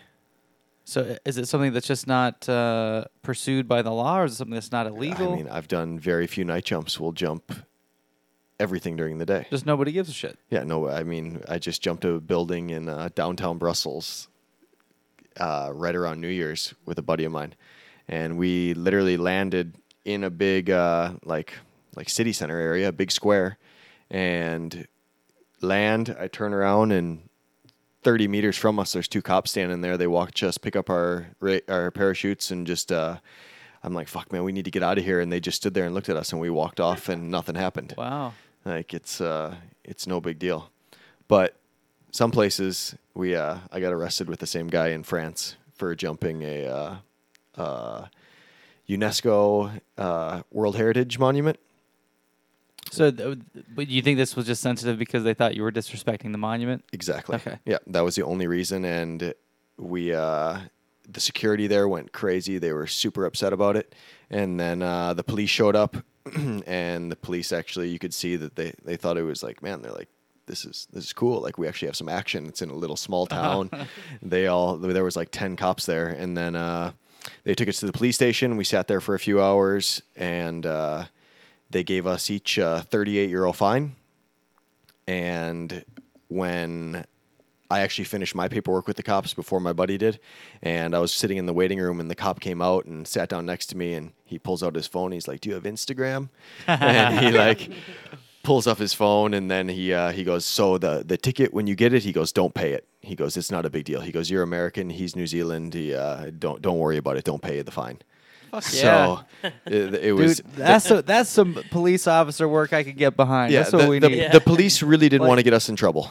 and that's cool, like yeah. because you guys aren't trying to break the law, right? I mean, you and guys we didn't- just trying to have a good time. We didn't really do anything. It's They, like, uh, you're not robbing anybody. You're yeah. not hurting anybody. They asked us, they're like, Did you see the signs that said you couldn't jump? And I was like, No, there was no signs that said we couldn't jump. And they're like, Yeah, but you went around a fence. And I was like, Yeah, but the fence didn't say no jumping. Like, we we just we didn't break anything. We didn't damage anything. We jumped off of a bridge and landed, and that was it. So And did you ever pay the fine? I never received it. they told us that we, we left the police station with uh, with a p- piece of paper that had our uh, rights translated in English on it, and they said that we would receive a fine, and that was that was January twenty fourth, I think, and I never received anything before I left. So Was it still scary though, being hemmed up by the cops? And uh, it was funny because I was actually talking to my boss, and he uh, he's got over a thousand base jumps, and I was like, Eddie, like, man, we we got fucking busted. Like we're we're going to jail. They're hauling us in. He's like, yeah, but what you did wasn't illegal. Don't worry about it. And I was just like, man, they seem they But they're pretty cool of serious right of- now. Of a, of like a justice system is that? yeah, Like- no, it's perfect. Like. I mean, we, we really didn't do anything wrong, though. We didn't break anything. We didn't damage anything. no, anything. but that someone's thinking about that. That someone's actually actively. Did these guys do anything wrong?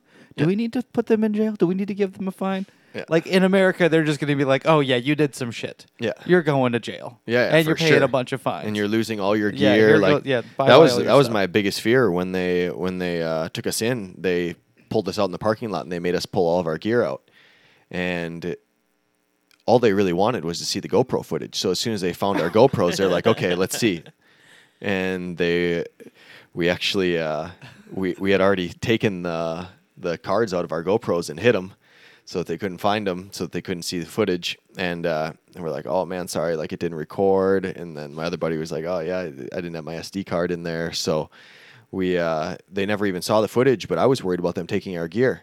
And after being there for a couple hours, I, was, I asked the cop, I was like, listen, man, like, are you guys keeping our gear? And he's like, what do you mean? I was like, do we get our rigs back? And he's like, of course you get your rigs back. I was just like, ah, cool. man. Like, Yeah, who gives a no shit? big deal. I'll Like, pay your 38 euros. yeah, yeah. I actually he told me because they uh, he didn't speak very good English, so they asked me. They were waiting for a translator to come and do the translation for us, and uh, they asked like, "Can we do it on Google Translate?" And I was like, "Well, are we in trouble? Are we getting arrested?" And they're like, "No, you're not arrested. You're not getting arrested." And I was like, "Yeah, then let's do it on Google Translate." So they're asking us all these questions like how many jumps do you have? Where have you guys been jumping? All this stuff. And he starts typing and he goes, Are you willing to pay a 38 euro fine? And I looked at the screen I go, Is that right? And he was like, What do you mean? I was like, 38 euros? And he goes, Yes, 38 euros. That's was- like a dinner date for two, right? I straight up asked him, I go, Can I give you a 76 and we go back and jump it again? and he just he just started laughing and he was like, No, man, we can't do that. But they uh they were all super curious and they were super nice, super friendly to us. And uh, Remind me where this was. it was uh, the Pont du Gard. It was in uh, the south of France South by of France. by uh, Marseille. Yeah, it's uh I'll show you here. Man, that's cool. I, if I I'm, were to imagine a French police officer, I'd imagine them all being dicks. No, man, the the French are they're pretty cool. Pretty cool people. All right, Yeah. changing stereotypes. yeah, I like it. yeah, I like the French. So, yeah, you can see. oh, that's beautiful. Yeah. That's the bridge you jumped off of. Yeah. Man, uh, I wonder if we can. I'll hold this up in front of the camera here for anyone that's watching. So it uh, you started base jumping when you moved to Europe, Yeah. And show me that when you're done, Mr. P. Uh, have you base jumped here in America at all? No, I've never done a jump here. And How many jumps do you have total? About 200. France obviously want. Hold on one second. Oh yeah, yeah. I've seen this photo, man. This was actually in my list of pictures to use. Yeah. I had I had a lot of pictures I was trying to pick to use for this uh, ad, and I'll have to show you the, the the the group of pictures I actually chose from. Um, so where did you do your first base jump then? I did my first base jump in Belgium off of a 85 meter antenna. It's called uh, in a little town called Ouverois. And uh, I just did a static line off there with my boss. Actually, almost use that as one of the photos. Re- That's a really good crew to look at. Yeah, yeah. Yeah. So uh, anybody who's, I'm just showing them a picture of my phone, and it's got a, a good buddy of ours, Antonio, Antonio Arias. Uh, Keller in there too, I think? Yeah, yeah, Keller's in there. Vulcan's in the background, Yeah. looking mighty slim and full time skydiver. Andy Doyne without nearly as much gray hair in his face. So, um, actually, Andy's had a lot of gray since we've known him. I think he went gray a little bit. ear- You know Andy, don't Yeah, you? I know Andy. You guys started, I think, around the same time. Yeah, I think he started just a tad after me, I want to say. Dude, he went at it hard He went for a crazy for a while, yeah. And really, uh, up till Hurricane Harvey, was it Harvey that flooded us all out? I get confused which one was which. Hurricane Harvey, and, and there was tons of flooding. Unfortunately, he had a lot of flooding in his property and a lot of time to recover. And, and since then, man, he's been really just that occasional skydiver, Yeah. which, I mean, kind of bummed out. Super nice dude, super Yeah. good to have around. Um, early on, super uh, aggressive with his skill set and, and kind of put himself in some trouble places, but very quickly grew into it. Yeah. He, he got he got he got better, so he got safer as he got better. He he survived. What were you like as a young jumper? I was cautious. I was uh, I was really nervous about it. Um, I was lucky though. If like you saw in that picture, I had guys like Antonio that were uh, kind of took me under their wing and really helped me out and showed me the ropes. I know he had been jumping for just a little bit before I started, and uh, he uh, he progressed really quick. He was a fast learner, Oh my God, he was. and uh, I was lucky because he and Ben Nelson and Tinley and Cody Edgeworth and all those guys had all been jumping for a few years before I started, and I was super lucky to come in and just kind of have them take me in and help me out and show me the ropes. So And when you say you were cautious, were you cautious by nature, or was it the influence of those friends? Uh, a little bit of both, I think. I think I was a little bit uh, nervous because those guys had a much higher level than I did. So I was nervous about jumping with them, and it just made me definitely made me more cautious. And You didn't want Ben yelling at you. no, no, no, no. And now, would you say you're the same kind of cautious, just with a better skill set? Yeah, for sure. Yeah, I uh, yeah, I still take it pretty easy, and especially. I, that's one of the things I'm really looking forward to now being back in a place where the weather's warm and I can jump more. In Belgium and in Europe, you, you your jumping season's limited. So, I I starting out, I had been a year-round jumper, and when I moved to Europe, I all of a sudden became a seasonal jumper. And having six months to eight months off every year really uh, really made me nervous, and uh, I, I took it easy. I thought you were going to say six to eight months to jump, but it was the other way. Yeah, so you would sure. only jump four to six months a year. Yeah, yeah. Uh, so basically, the summer is Yeah, your, your, your yeah, skydiving. yeah. How many jumps would you make a year that way? I made usually 250, 200 to 300 jumps a year. That's still a pretty stiff number. Yeah. I mean, I but think, most of those were organizing jumps. So it wasn't like not a lot of just fun jumps for myself. Yeah. but still a, a good amount of skydives. Yeah. And today you're cautious. What's your wind limits? What What's the max number you would jump in? So I jumped in the Netherlands quite a bit. Mm-hmm. And there's an island in the north of the Netherlands called Texel. Mm-hmm. And it is Spell that. T E X E L. Okay, that's what I thought. So it's pronounced Tessel. Texel, yeah. Okay. And it's super windy up there. So I jumped some of the highest winds I've ever jumped up there, probably 30 plus miles an hour. But they're always consistent. So for me, it's just uh, how bad it's gusting and where I'm at. Like up there, it's always super consistent. If you didn't jump in 25 plus mile an hour winds up there, you're not jumping. So really, uh, and uh, as new jumpers, I commonly hear people say, "Yo, man, my limit is number Yeah. 20, 25, whatever their Yeah. number is," uh, but they never take into account to gust. Man, Yeah. that is such a huge statement, such a huge idea. Yeah.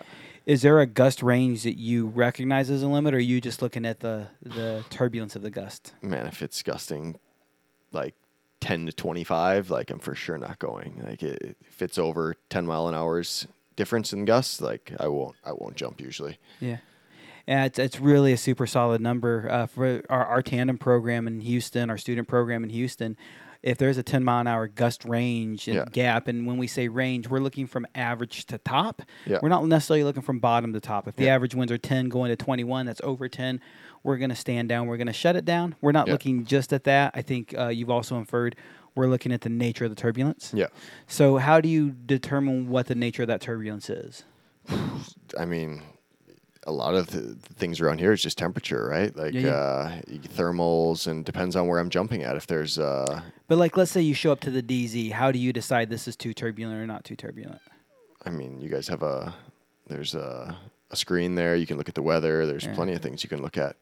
And just watch, sit out in the landing area and watch the wind, watch the canopy, see what they're doing.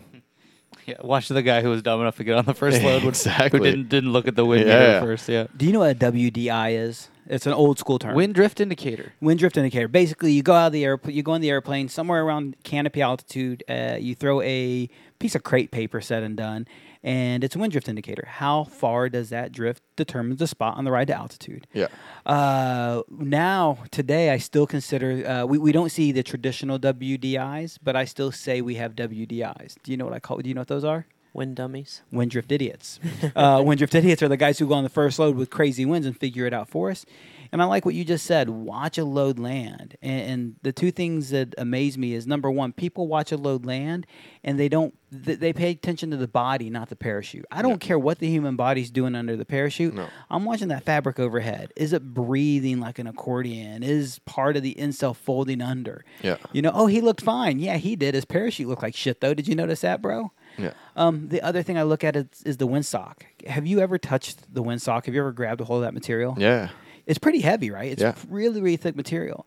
If the wind can do that to the windsock, what can it do to your little skinny, scrawny piece of ZP fabric over your head? Yeah. I mean, watch what that windsock's doing. If it's whipping and cracking, you, you know, you always hear people say if the windsock's uh, got a boner, somebody's getting fucked. I'm Mm-hmm. sure you, you've heard that. I also like to say if the windsock is whipping, somebody's getting spanked. Yeah. Watch what the windsock's doing and watch watch the nature of it, man. It- it's such a big deal. And then watch what the TIs are doing. Watch what the tandem instructors are doing. Watch what the video guys are doing. Um, of course, we know one video person will sit down and the TIs will still go. Your, Yeah. your tandem. Yeah. But you know, if the professionals are sitting down, why are you still jumping, bro? Yeah. Are you that much better than professionals? Good for you. Yeah. So, um, you're about to actually get that tandem rating. Yeah. Do you think you're going to change your thought process on wind limits for that? Uh, at the beginning, for sure. I uh, I have I've never flown a canopy of that size, so it'll be uh, definitely a learning process to see what happens when I get on something that big with with having the responsibility of somebody else strapped to me. I think so that last that's big. that's uh, that's a big factor. I think so. I think that'll probably for sure change when I'm doing tandems, but I don't think it'll change anything for when I'm fun jumping. How much do you weigh? Uh, excuse me. Yeah, how much do you weigh? Like 160 pounds, I think. You've been thinking in kilograms. Seven, haven't you? I was gonna say 73 kilos. Figure it out. So you and 190 pound students got a 1.1 wing loading on a, Yeah. on the tandems we use, 365 square foot mains. Yeah.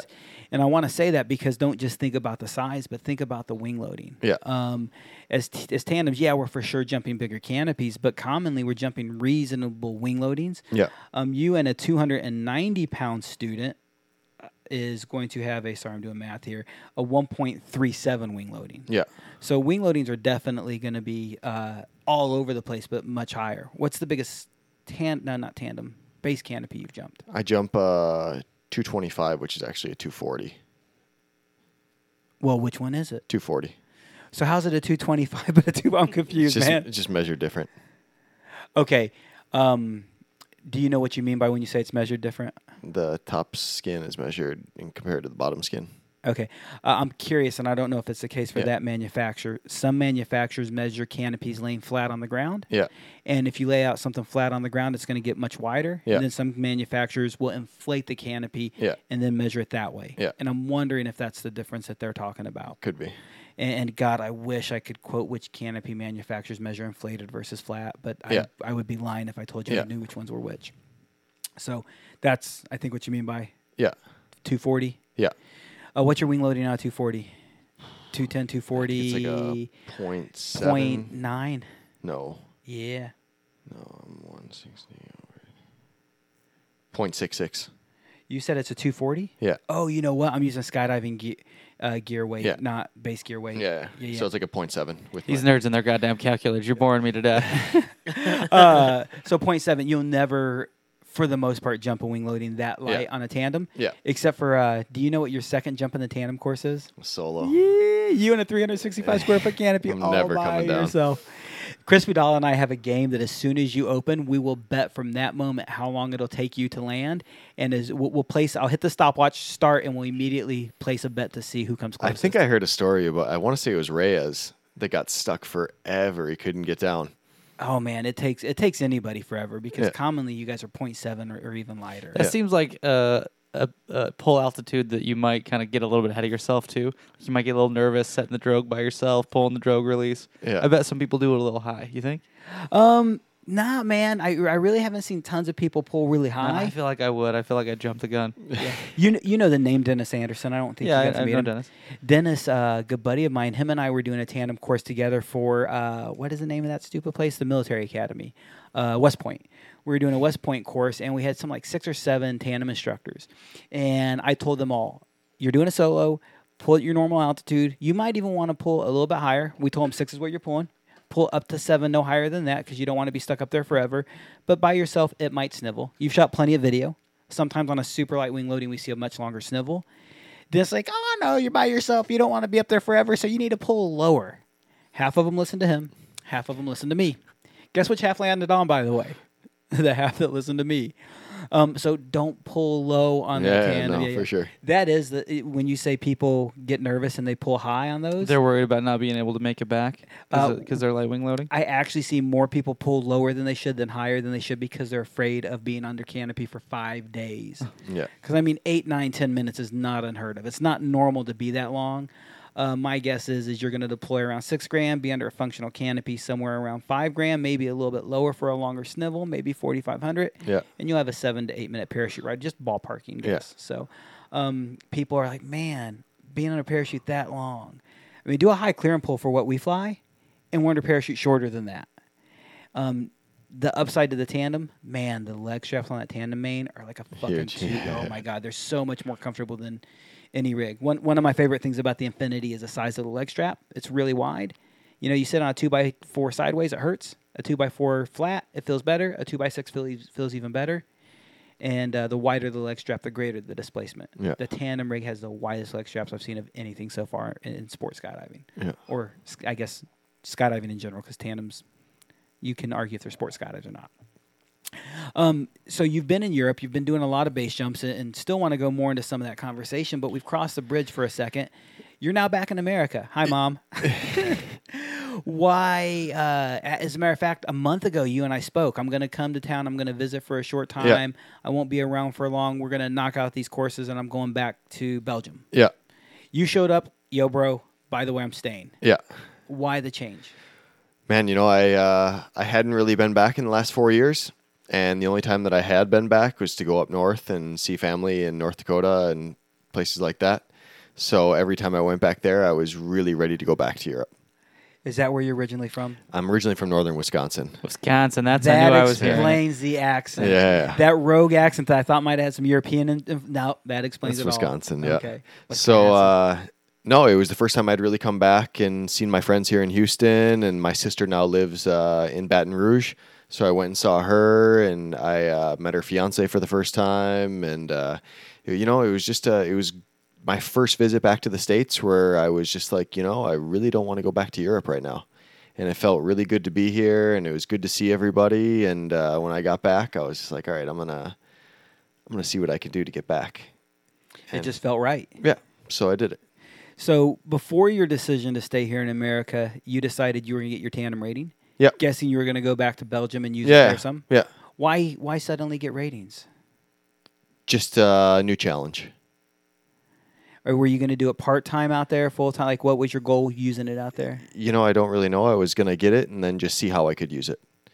But I just wanted I wanted to do something different. I wanted to uh, I wanted to have an option to just uh, a different challenge, like I said. I, I think a lot of people, a lot of skydivers have that dream of, you know, they start as a tandem instructor, as a videographer, and they have the dream to be a traveling organizer. Yeah. And you, you're kind of doing it in, in reverse. uh, Yeah, for sure, man. people do it. Uh, organizing's fun, but it's overrated. The best jumps in the world are the jumps you do with your friends. Like, uh, Love it- a good two way. Yeah, for sure. like it, it's fun to organize a high level group or something like that, but the majority of the time, it's it's work. You know, it's it's uh, it's stressful. You have a lot of responsibility, and still the best skydives are like you said. They're two ways with one of your good buddies. And I know this last weekend, uh, luckily there was there was ten of us, and we got to do some really coo- cool and really nice jumps. T- tell us about, the, give us the overview of that story. So last weekend was Cody's birthday. Yeah, Cody Edgeworth's 30th birthday, and uh, he uh, put together an event with uh, Luis organizing, and he had Gustavo come in and shoot video, and uh, he just invited.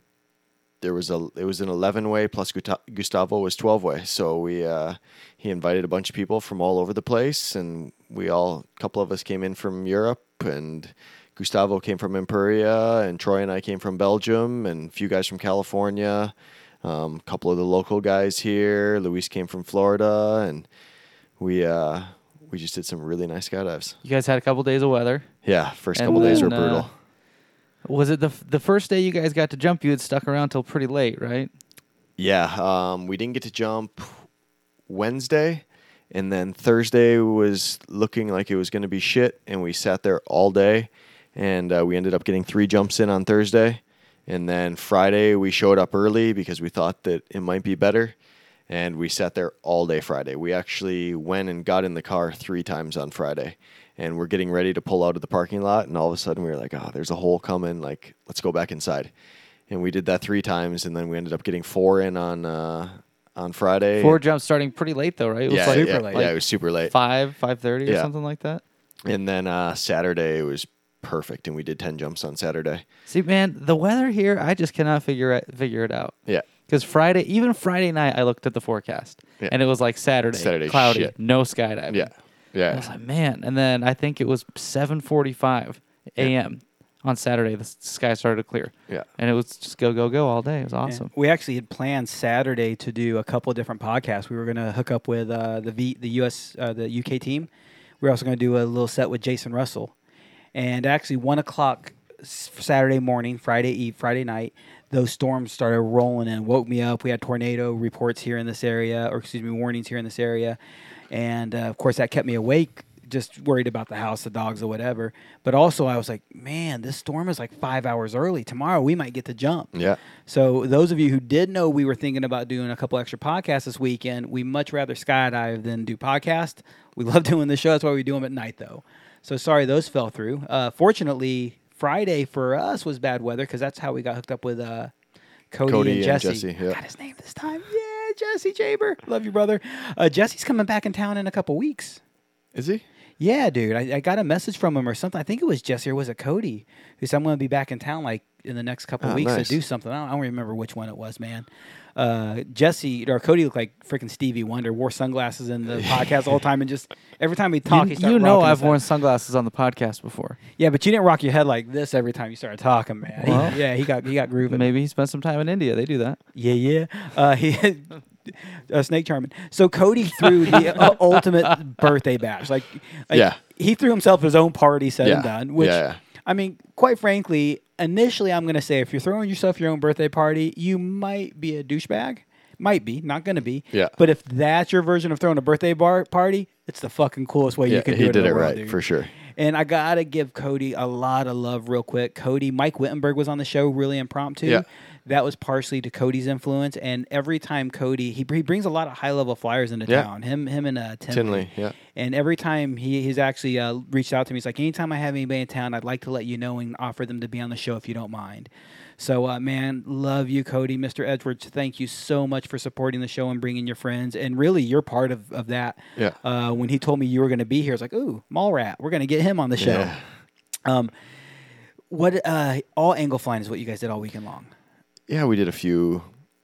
I thought I saw a couple We- we- belly points in there, didn't I? uh, No belly points. Oh, we too we bad. went to the belly once or twice, I think, and there was a couple of. Uh, we held hands for a split second, but that was it. So that's a belly point. You just denial, man. you got All you got to do is say no homo, and you can say the whole thing. Yeah. yeah. uh, hashtag uh, hold hands fall fast. How'd that go? You know the Yeah, that's a sticker somewhere. Yeah, I don't know. yeah yeah. It, so as long as you hashtag it, it's okay. It doesn't make it gay anymore. Um, dude, all those people came in. What was the best part of this that that weekend? Ah man, it's uh y- you you can get a group of flyers like that together, but usually it's at an event where everybody's organizing or something like that. So to actually have a group like that where we actually had several days set aside uh, be organized by somebody like Luis and have somebody like Gustavo shooting video, it was just uh, it was unreal. It was super cool. How many organizers were on? Now, like there was only one organizer for the jump, but you organize. Yeah. Cody organizes. Yeah. Jesse's done some organizing, if I remember right. Yeah. Yeah. Yeah. So who else? Has Tex was- Tex. Tex. Yeah, yeah. Uh, Troy. Um, I'm pretty sure, uh, and obviously Luis and Gustavo and uh, So all the It, chiefs. it seems like basically Yeah. half half of the crew is yeah, more than half as professional organizers. tra- yeah, like Yeah. traveling organizers. Yeah, I know there's. Uh, I love going to a drop zone where nobody knows who I am. I love going to a DZ where I have no responsibility because suddenly I get to play. yeah, for sure. Man, how relieving was that part of it? Oh, it's nice. I mean, it's it's good to know. And Troy and I had just come from uh, an airspace event in Seville in Spain uh, the week before, so we literally flew straight in from that. We had been jumping and organizing there all week, and to just know, like, okay, at the end of the week, we get now we get to go have fun. Now we get to go skydive with the guys and really enjoy it. It's uh, it's a good feeling. When you were traveling throughout Europe to, to different tunnels and different drop zones, uh, were you recognized enough that people usually knew who you were? Uh, it depends where you go. I mean, there's Well, a- I mean you though. Yeah, it depends where you go. Yeah. Like uh, around Belgium, around the Netherlands, around different places. Yeah, that you meet. It's the it's a skydiving community, man. Everybody knows everybody. Did you go places t- just to play and not work and not do anything? Yeah, yet for got sure. Trapped commonly because when they see you, they immediately want your attention. No, because I'm really good at saying no. you're really good. Yeah, if I don't want to do something, I'm not doing it. I think uh, Nick, I think you've had that struggle at times. You'll go to a drop zone or a place, and immediately somebody wants your time or wants your energy. Yeah, I mean, I get trapped a lot more in conversations about someone's brilliant video idea that they want to make than I do of like, "Hey, come jump with me." But uh, it's not too bad. I mean, I could I could get away with doing a fun jump anywhere I go. Yeah, I uh I have so at Spaceland I have a little bit of a hard time when I get on the DZ. If I, if I do go out just a fun jump, I immediately get stuck working. yeah, because I immediately get asked questions. People want to know different things. People want to book courses with me, which man, it's hard for me to say no because this is your hobby, this is your passion, this is what you love, and you don't get to ask questions all the time. You Yeah. don't get to see me all the time. yeah. So for me, it's it's a constant struggle, and I wish I could find that balance of of saying no, but I have a really hard time. Because if I say no, I come off immediately as an asshole. Not they interpret me as one. I will come off as an asshole. I, I will take the full blame. Like I, I don't know how to say no without being rude. Um, although I don't know if you've ever heard me use this line, uh, and I really, truly, if I use this line, I truly, absolutely mean it. But it also is a fucking line. That's a great question, man. Um, I don't have the time to give you that you deserve right now. Do you mind if I hit you back up a little bit later so I can give you the time you deserve? Yeah. Which I mean, I don't know if you. Uh, I think I forget. Maybe Steven was the first person I heard use that bullshit line. And, and I say bullshit line anytime I say it. I absolutely mean it. Yeah. Because if the answer's short, I'll give it to you. Yeah. Um, h- how do you find that balance? Either one of you. We, I would just go and say, oh, so and so and I, we're just doing two ways today. Like we, we, we need to work on something. We're working on a project or something, and then just kind of cheat your way out of it. I just got to find a way to say no nicer is really it. Because Yeah. I, that's I, I'm not gonna put it on anybody else but me. When I say no, and Nick, I think you could agree with this. I'm pretty good at saying no like an asshole.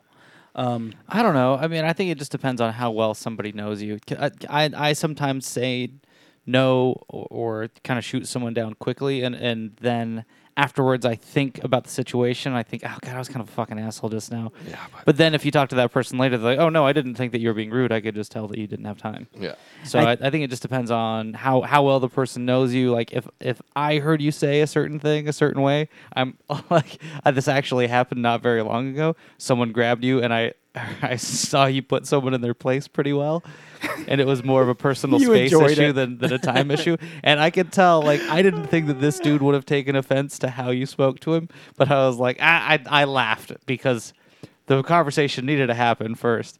And second, I know your personal issues with your personal space and people touching you.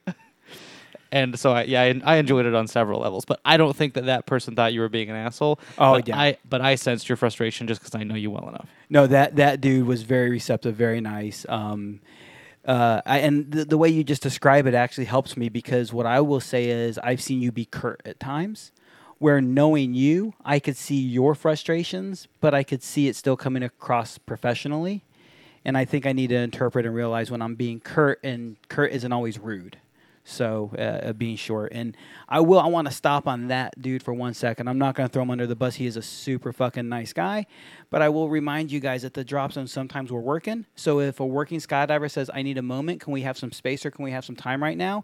Chances are it's a super sensitive matter that needs immediate attention. And when we say we need space or we need time, that might mean we need privacy, and we don't want to say go away.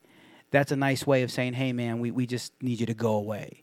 So, and that's the thing I tried to explain. I'm like, hey, man, if I say I need space or time, we had a, and that's exactly what it was, a sensitive issue that had to be addressed. So, uh, if you hear those kind of things, man, we're not trying to push you away. As a matter of fact, nine times out of 10, I've pushed people away. I will be very quick to come find you. Um, I don't know if you were around, uh, I don't know if you knew the other day I had a bad crash. I, uh, I've mentioned on the show I've been diagnosed as pre-diabetic recently. I'm learning to deal with a few things. Um, there's a few symptoms that I've learned to recognize, including a bad, bad blood sugar crash. And when that happens, it, it wrecks my world. And one Saturday morning, I showed up at the DZ completely fucky. Like halfway to the DZ, I thought I was going to suddenly pass out. Got there immediately, had to get food in my body. Anybody who talked to me didn't get the time of day for me. Didn't, I mean, like, it, I wasn't rude, I just wasn't there. And when I was done, when I recovered two hours later, I walked up. I'll, I'll call people out right now. Chad Hall, super nice dude. He got blown off by me harder than shit. It's next time I saw Chad and I was back to energy, like, hey, bro, thanks for checking in with me this morning. Sorry I was having a little bit of problems physically. I wasn't feeling very good. And I apologize. And he, he's, oh, no, dude, I could tell you were feeling like shit. I could tell you were feeling bad, man. I just felt bad for you. I was trying to help you. I'm like, nah, dude, we're good. So if we're pushing you away, we're not to push you away for long. We're going to come back and say hello. So, Yeah. I I just think my best advice, if you're trying to get attention from someone who is a, you know, a well-known person of the drop zone, just pick your spots. Like Yeah. when it's Saturday at 11:30 and I'm covered in sweat and you've just seen me finish a pack job and I'm running to the tandem area, chances are I'm moving with intention because I've got some stuff to do. Probably not the best time to Yeah. to throw an idea or trick or grab me for a conversation. So uh, I know I know that. Uh, I've certainly been guilty of not giving the kindest responses in those moments. But uh, but yeah, just uh, we, we've all got a job to do, especially on the busiest day of the week. do you see that same problem in the tunnel? No, because you can go into the tunnel and then nobody can talk to you. so it's, it's perfect. It's one of my favorite parts about free fall. Nobody can ask me a stupid question in free fall. Yeah, yeah. By the way, I like stupid questions. Keep asking them. Stupid question or stupid mistake. You got a choice. Yeah, yeah. Ask the question every single day, man. Yeah. I remember some of the like dumbest questions I had when I was a new jumper, and I'm very happy to answer those questions. I really don't b- believe in dumb questions. I believe in dumb people. Yeah. Big, big difference. Yeah.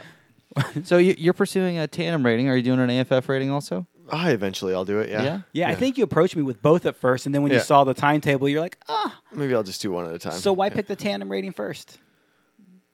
I don't know. Yeah, I would have recommended it. Yeah. Yeah. Do you have 'Cause it?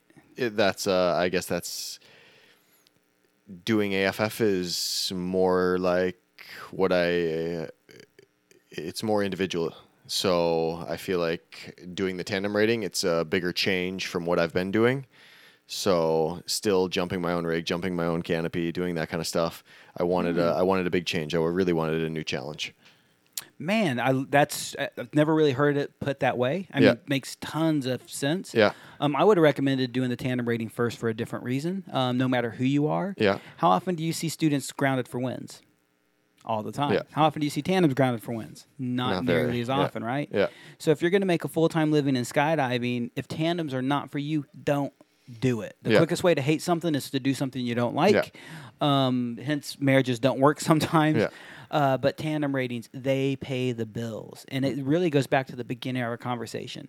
You know, first time flyers, VR, that's not fun because I'm taking roller coaster rides. Yeah. Tandems, even at Spaceland, as much as we're a training system, I still tease you. You're a walking roller coaster, bro. Congratulations. Yeah. No, no, no. And I still, I, I have been doing first timers in the tunnel for five years now, and I still really enjoy that aspect of the tunnel. So I think that it'll be a, a really cool experience to do tandems. I don't know if I want to do it forever, but I think it'll be a good challenge and it'll be fun to do for a while. So I hear a lot of my tunnel friends who get sick of first timers. Yeah, I hear a lot of my tandem friends who get sick of first timers. yeah. Why do you? What What is it about first timers that keep you that keep the passion for you? I don't know. I have fun with them. It's uh, it's a good time for me. Like it's to see somebody that has no idea what's going on, and especially working in Belgium the last four years, the majority of my first timers we didn't speak the same language. I didn't speak French, and they did.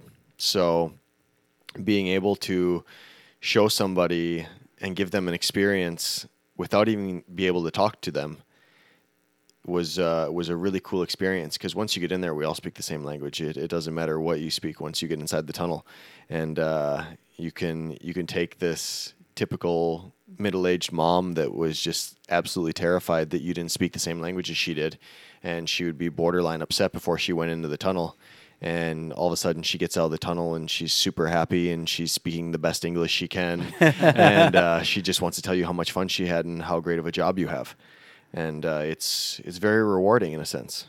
Nick, you've done a lot of Tana videos, and it's not uncommon that they don't speak English or the same language you speak. Do you have the same experiences with that? I mean, the thankfully I have a little bit of Spanish, which is the most common language Yeah. that we run into other than English.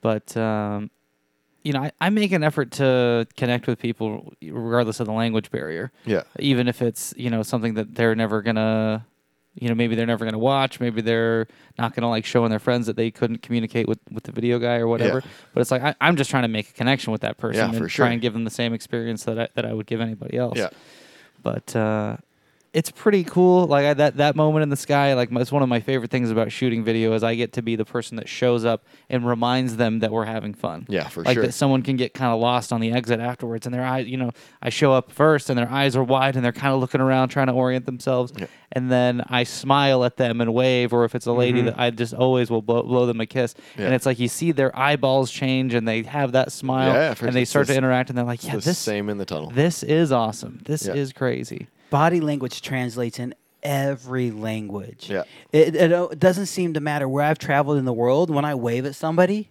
they wave back. I mean, it, people understand body language. especially uh, peace signs and chinese people yeah, in Japan, we call it pisu.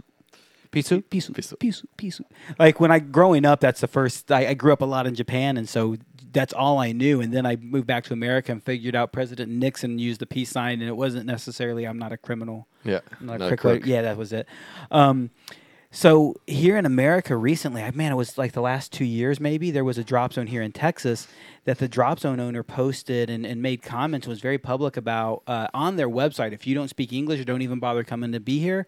Um, now they also made some what many people would deem as racist comments. But one of his statements were, if you can't speak English, it's a safety issue. We can't train you if it's not in the same language. Obviously, you disagree with that. Hashtag build that wall. Yeah, I mean, uh, for teaching people in the tunnel, less is more. Like we have, Yeah. We have a video, and as long as you know that this is straighten your legs, this is bend your legs, and this is keep your chin up, like I can teach you whatever you want. Because once we get in there, it doesn't matter what language we speak, and it's the same in free fall. No, like uh, yeah, we can we can brief as much as we want before we go up there, but you thinking about every little detail isn't going to help you once we get up there. You're just going to panic. It's going to be hurtful more yeah. than anything else. Yeah, for sure. So you're right now taking a, a coach course with Hank the Tank, Yeah. uh, with the Rating Center, and one of the terms that we use in USPA, and I really try to emphasize well, is KISS. Keep it Yeah. short, simple, specific. Yeah. And uh, right now, I'm in the middle of an AFF course with two ladies, Steph and Rita. Yeah. Steph is a teacher, has a secondary education background, has a secondary education. Uh, uh, she was a high school teacher for years, or a few, at least a few years. And Rita is Brazilian. Guess which one is a better teacher? Naturally, the school teacher. Yeah. Guess which one by the end of the course was a better teacher? Brazilian. Yeah. Why? Because she had a select few words of English she could use. Mm-hmm. So her ability to keep it short, simple, specific was very easy. She didn't inundate the student. I was one of the students. She didn't overtrain us because Yeah. she didn't have tons to say. Yeah. The fewer words you can use, commonly, the stronger the, the message. Yeah. And, and uh, I am a huge advocate of you don't have to speak the language I speak to get a safe skydive. Yeah. For sure. Some of my best skydives are with people who've never. I, I've, I've done tandems with deaf people. Yeah. Work completely fine. I know the alphabet and sign language, and after that, I'm a schnooked, man. Blind people chance. fly the best in the tunnel. Blind people? Yeah, for sure. I thought you said blonde at first. but I wonder why blind people fly. They feel everything. Yeah, they feel everything. Yeah, spatial awareness Yeah. is probably next level. Yeah. You bring them to the wall, they touch the wall. You bring them back to the other wall, they touch that. They know where they are, and then How many blind people have you flown? well, I've flown probably Dozen plus. yeah, at least. How many of them like have more than just that first time flyer experience? Like they've flown a Uh, few times. I would say a few of them have. And what's the most or least amount of supervision you've given them in the tunnel? I mean, you can let them let them go and fly. How long? I mean, they ha- they sit there and fly the entire rotation, no problem.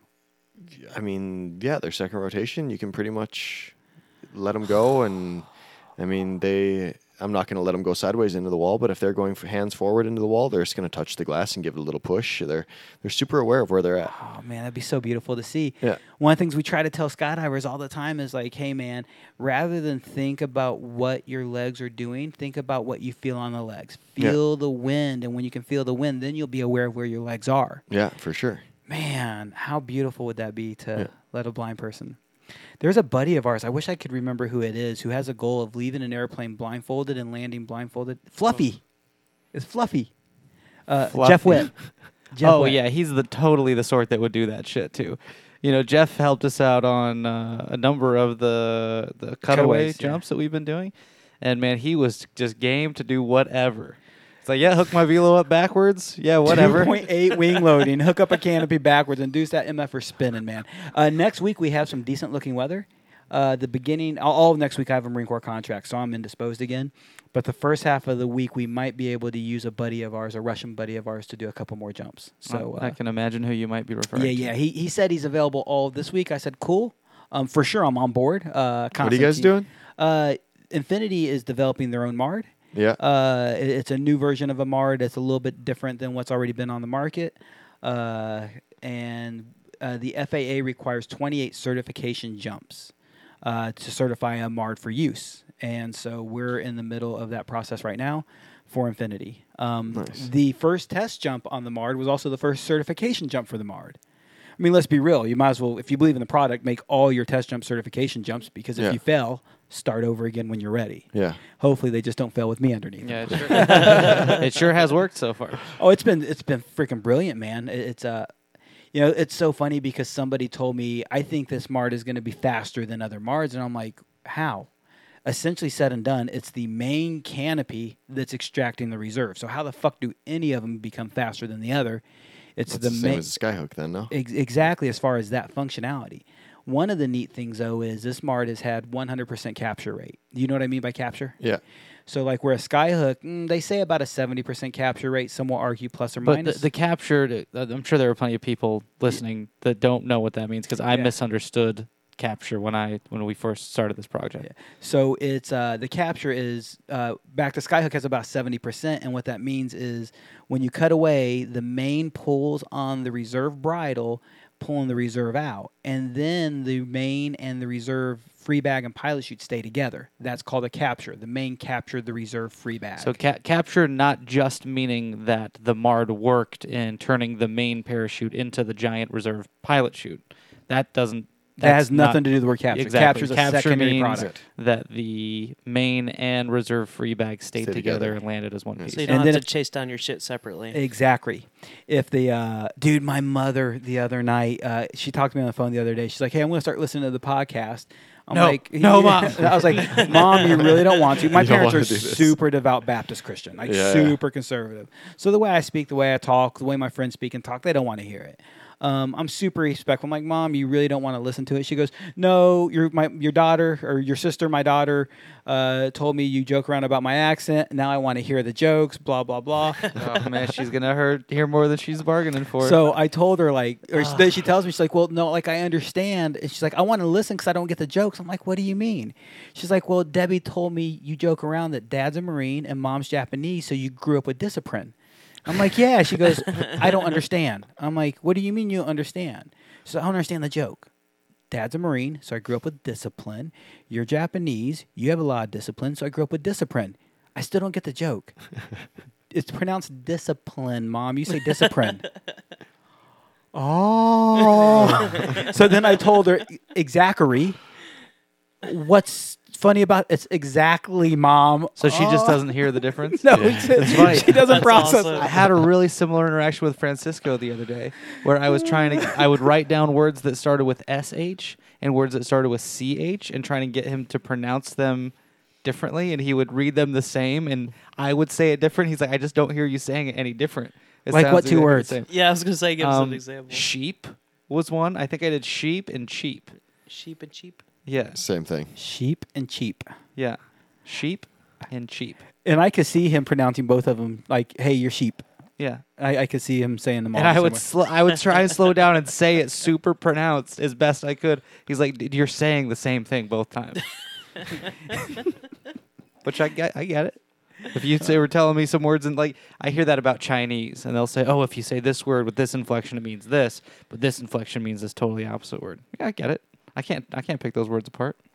It, it's definitely weird. I mean, I, I hear, like, when I hear other languages, I don't always get it. Japanese, I straight up get and understand. I, I hear the differences. But it was so funny to, like, I don't know how many words I went over with my mom.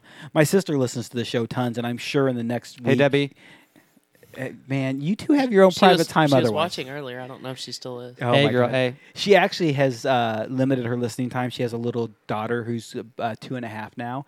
And early on, she's like, "Oh, I listen to it anytime I want." And then eventually, she's like, "Yeah, I can't listen in front of my daughter anymore." She's starting to repeat words, and the shit you guys say isn't super cool. So, Debbie, let me know: is mom really just fucking with me, or does mom really not understand the difference between discipline and discipline? Because I legit think mom does not understand the difference between the two. Hey, uh, you and Sam are supposed to come over and play game night with Brian Menard and us tomorrow. I don't know if you know about that. So Tomorrow. tomorrow night, it- it's super. That's, late. that's not gonna happen. Okay, cool. No, nobody told me, and I've got a haircut appointment. Uh, that that was just an invite. I just yeah. So just on my phone popped up. Not- Um, not going. Sorry, Brian. discipline. I will take my shirt off though. Oh, man.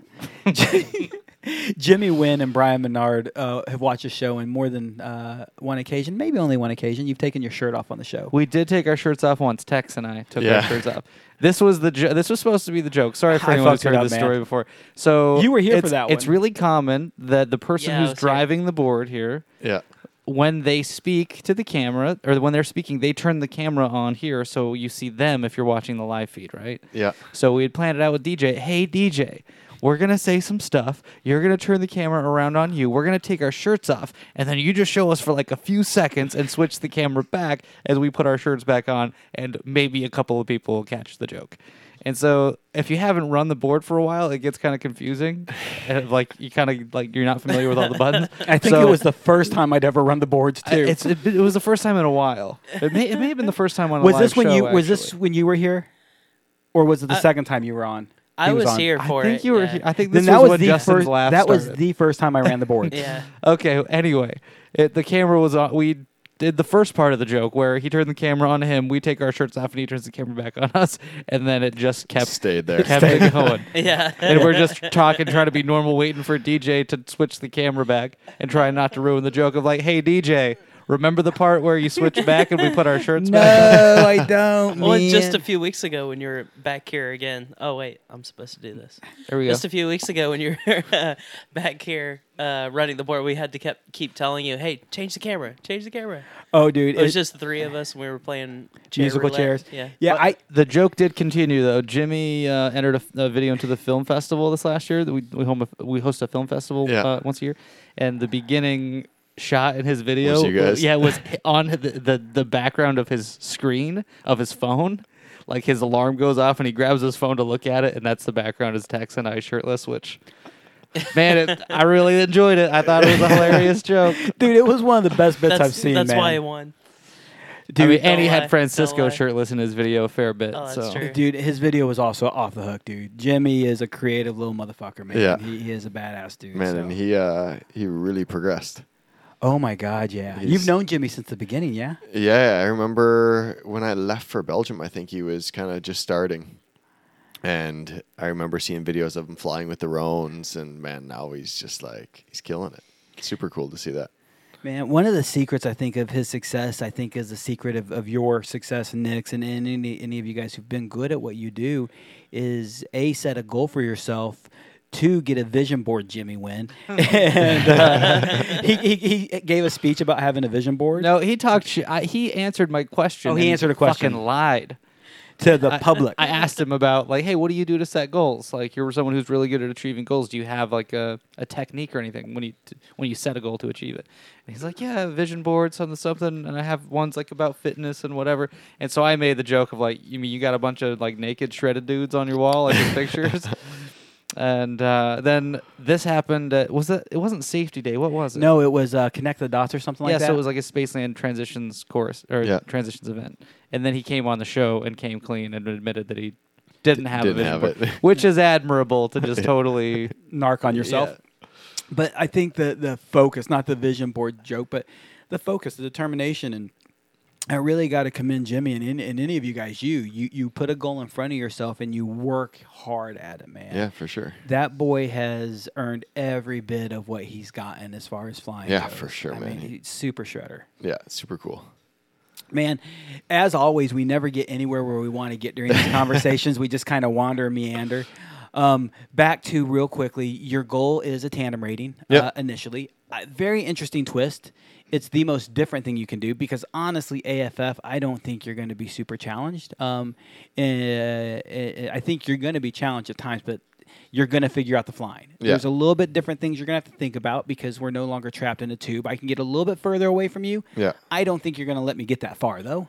Um, Maybe so I can chase you. Yeah, and then the training. Uh, I, I- you- you'll probably be the guy who lets me get away just so you can practice chasing me.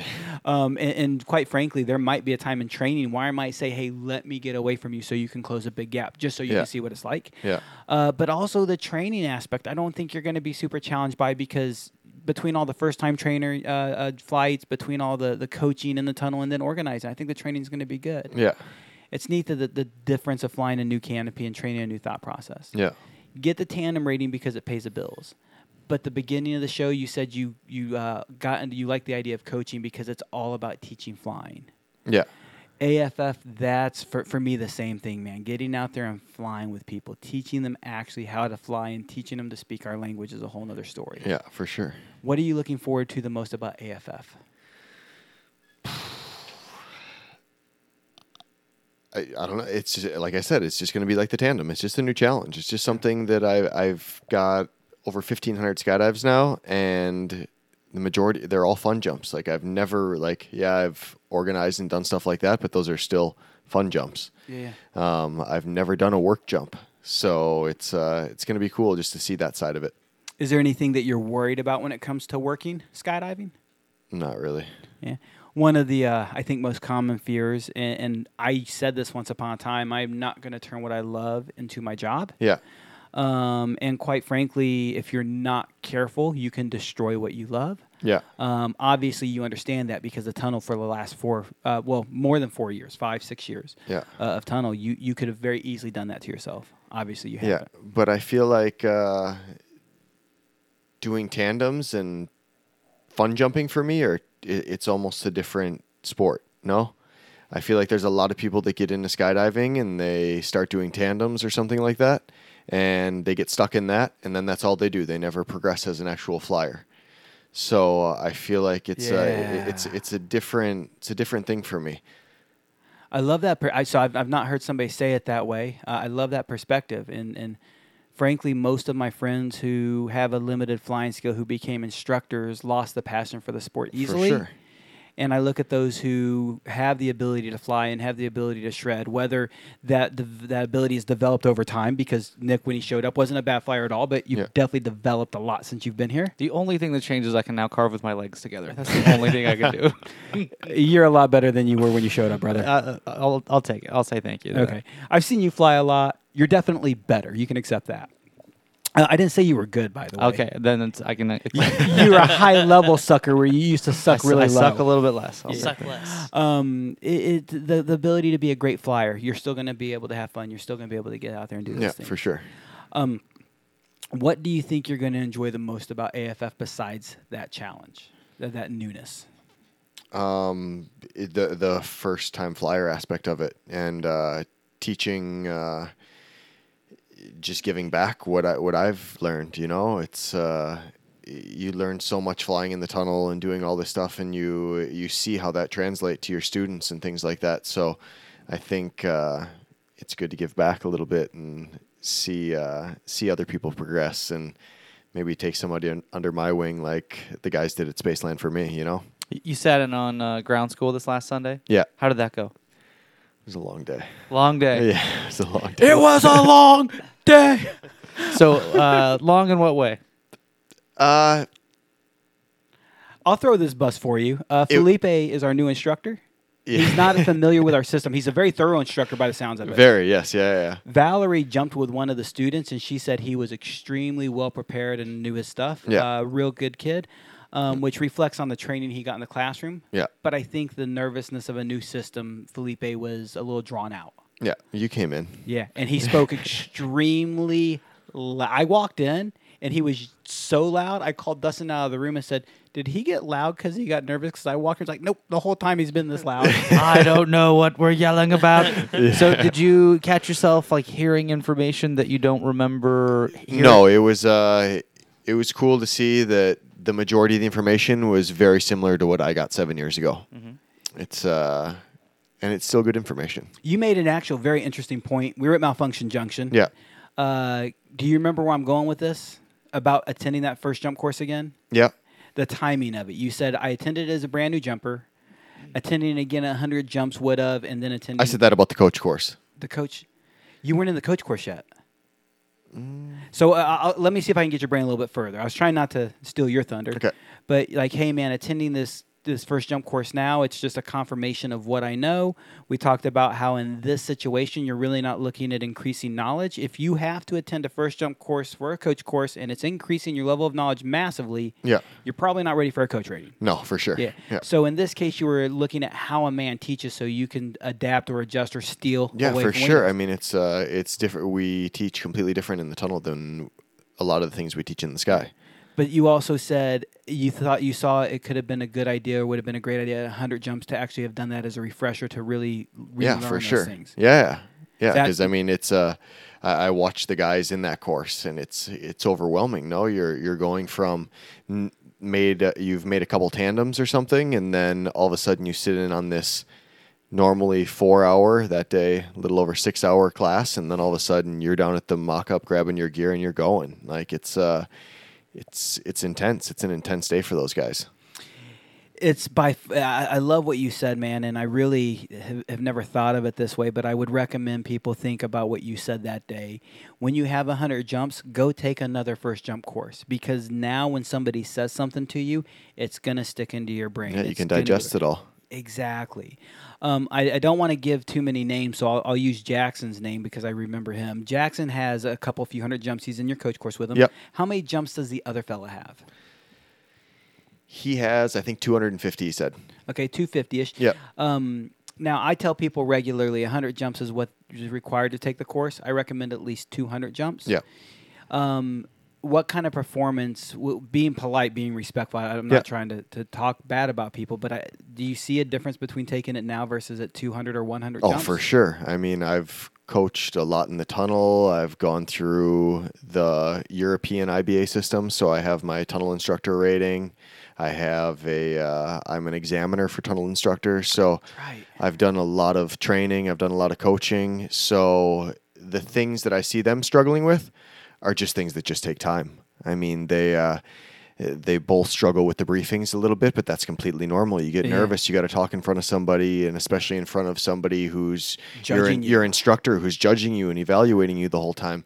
It makes things really difficult for that. But they they were both just like, man, you're lucky. Like it, it's so easy for you. And I con- I was constantly reminding them, like, listen, if if I would have done this course five, six years ago, like you guys are, I would have been doing the exact same thing you guys are. Like I've just gotten used to it and I've done a lot of it now, so it makes it easy for me. You're not lucky. You earned it. Yeah, for You've sure. worked hard to be where you're Yeah, at. definitely. But they, w- when they see that, it's like they automatically think that they should be there, and it's not like that. They- You, you have to understand everything takes time, and you have to work on those things. You have almost 10 times the jumps those guys do. Yeah. And, and similar in experience. You're an examiner in the tunnel. I'm an Yep. examiner in the sky. Yep. And, and I think you would see, I, I love Hank to death. You would see a little bit of difference of the two of us in class. And when I say one of the diff- one of the differences I would say right away is during evaluation, you obviously have Hank's undivided attention when he's evaluating you. Yeah, for sure. If I'm evaluating you, you don't know I'm listening. Yeah. I, I, I look like I am completely disinterested and disconnected. Yeah. What do you how when you're training instructors, do you how do you behave when you're acting like that? It, it all depends on the instructor. It all depends on how they react and what what they uh, what they how they respond to you. Yeah. You know, so it it all depends on the student. Like some people are, you always get that blank stare, and some people need that reaction. They need that confirmation. They uh, they need Yeah. that pat on the back. Otherwise, it makes it really hard for them.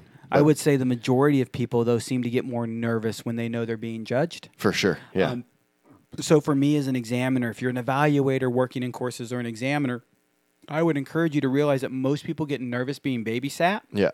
and they also need that confirmation. They need that validation or justification of their actions. So look disinterested. Look like you're not necessarily paying attention. Yeah. Um, Chris Fudala's trained you to do what we do. Yeah.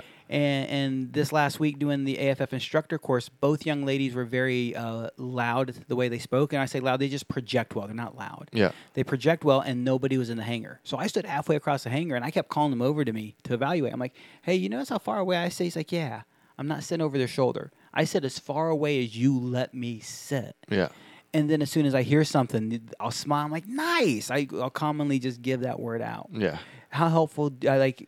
Are, is that the balance you're looking at? Yeah, for sure. I mean, there's uh, like I always think about going back and training new instructors. You, uh, I remember going through the IBA system when you're getting you're going through your FITP and going through. It was like uh, the instructor, the trainers were trying to kill you. It's like they it was they were trying to beat this into you, and uh, that was you need to earn this. Like I remember that was kind of the mentality.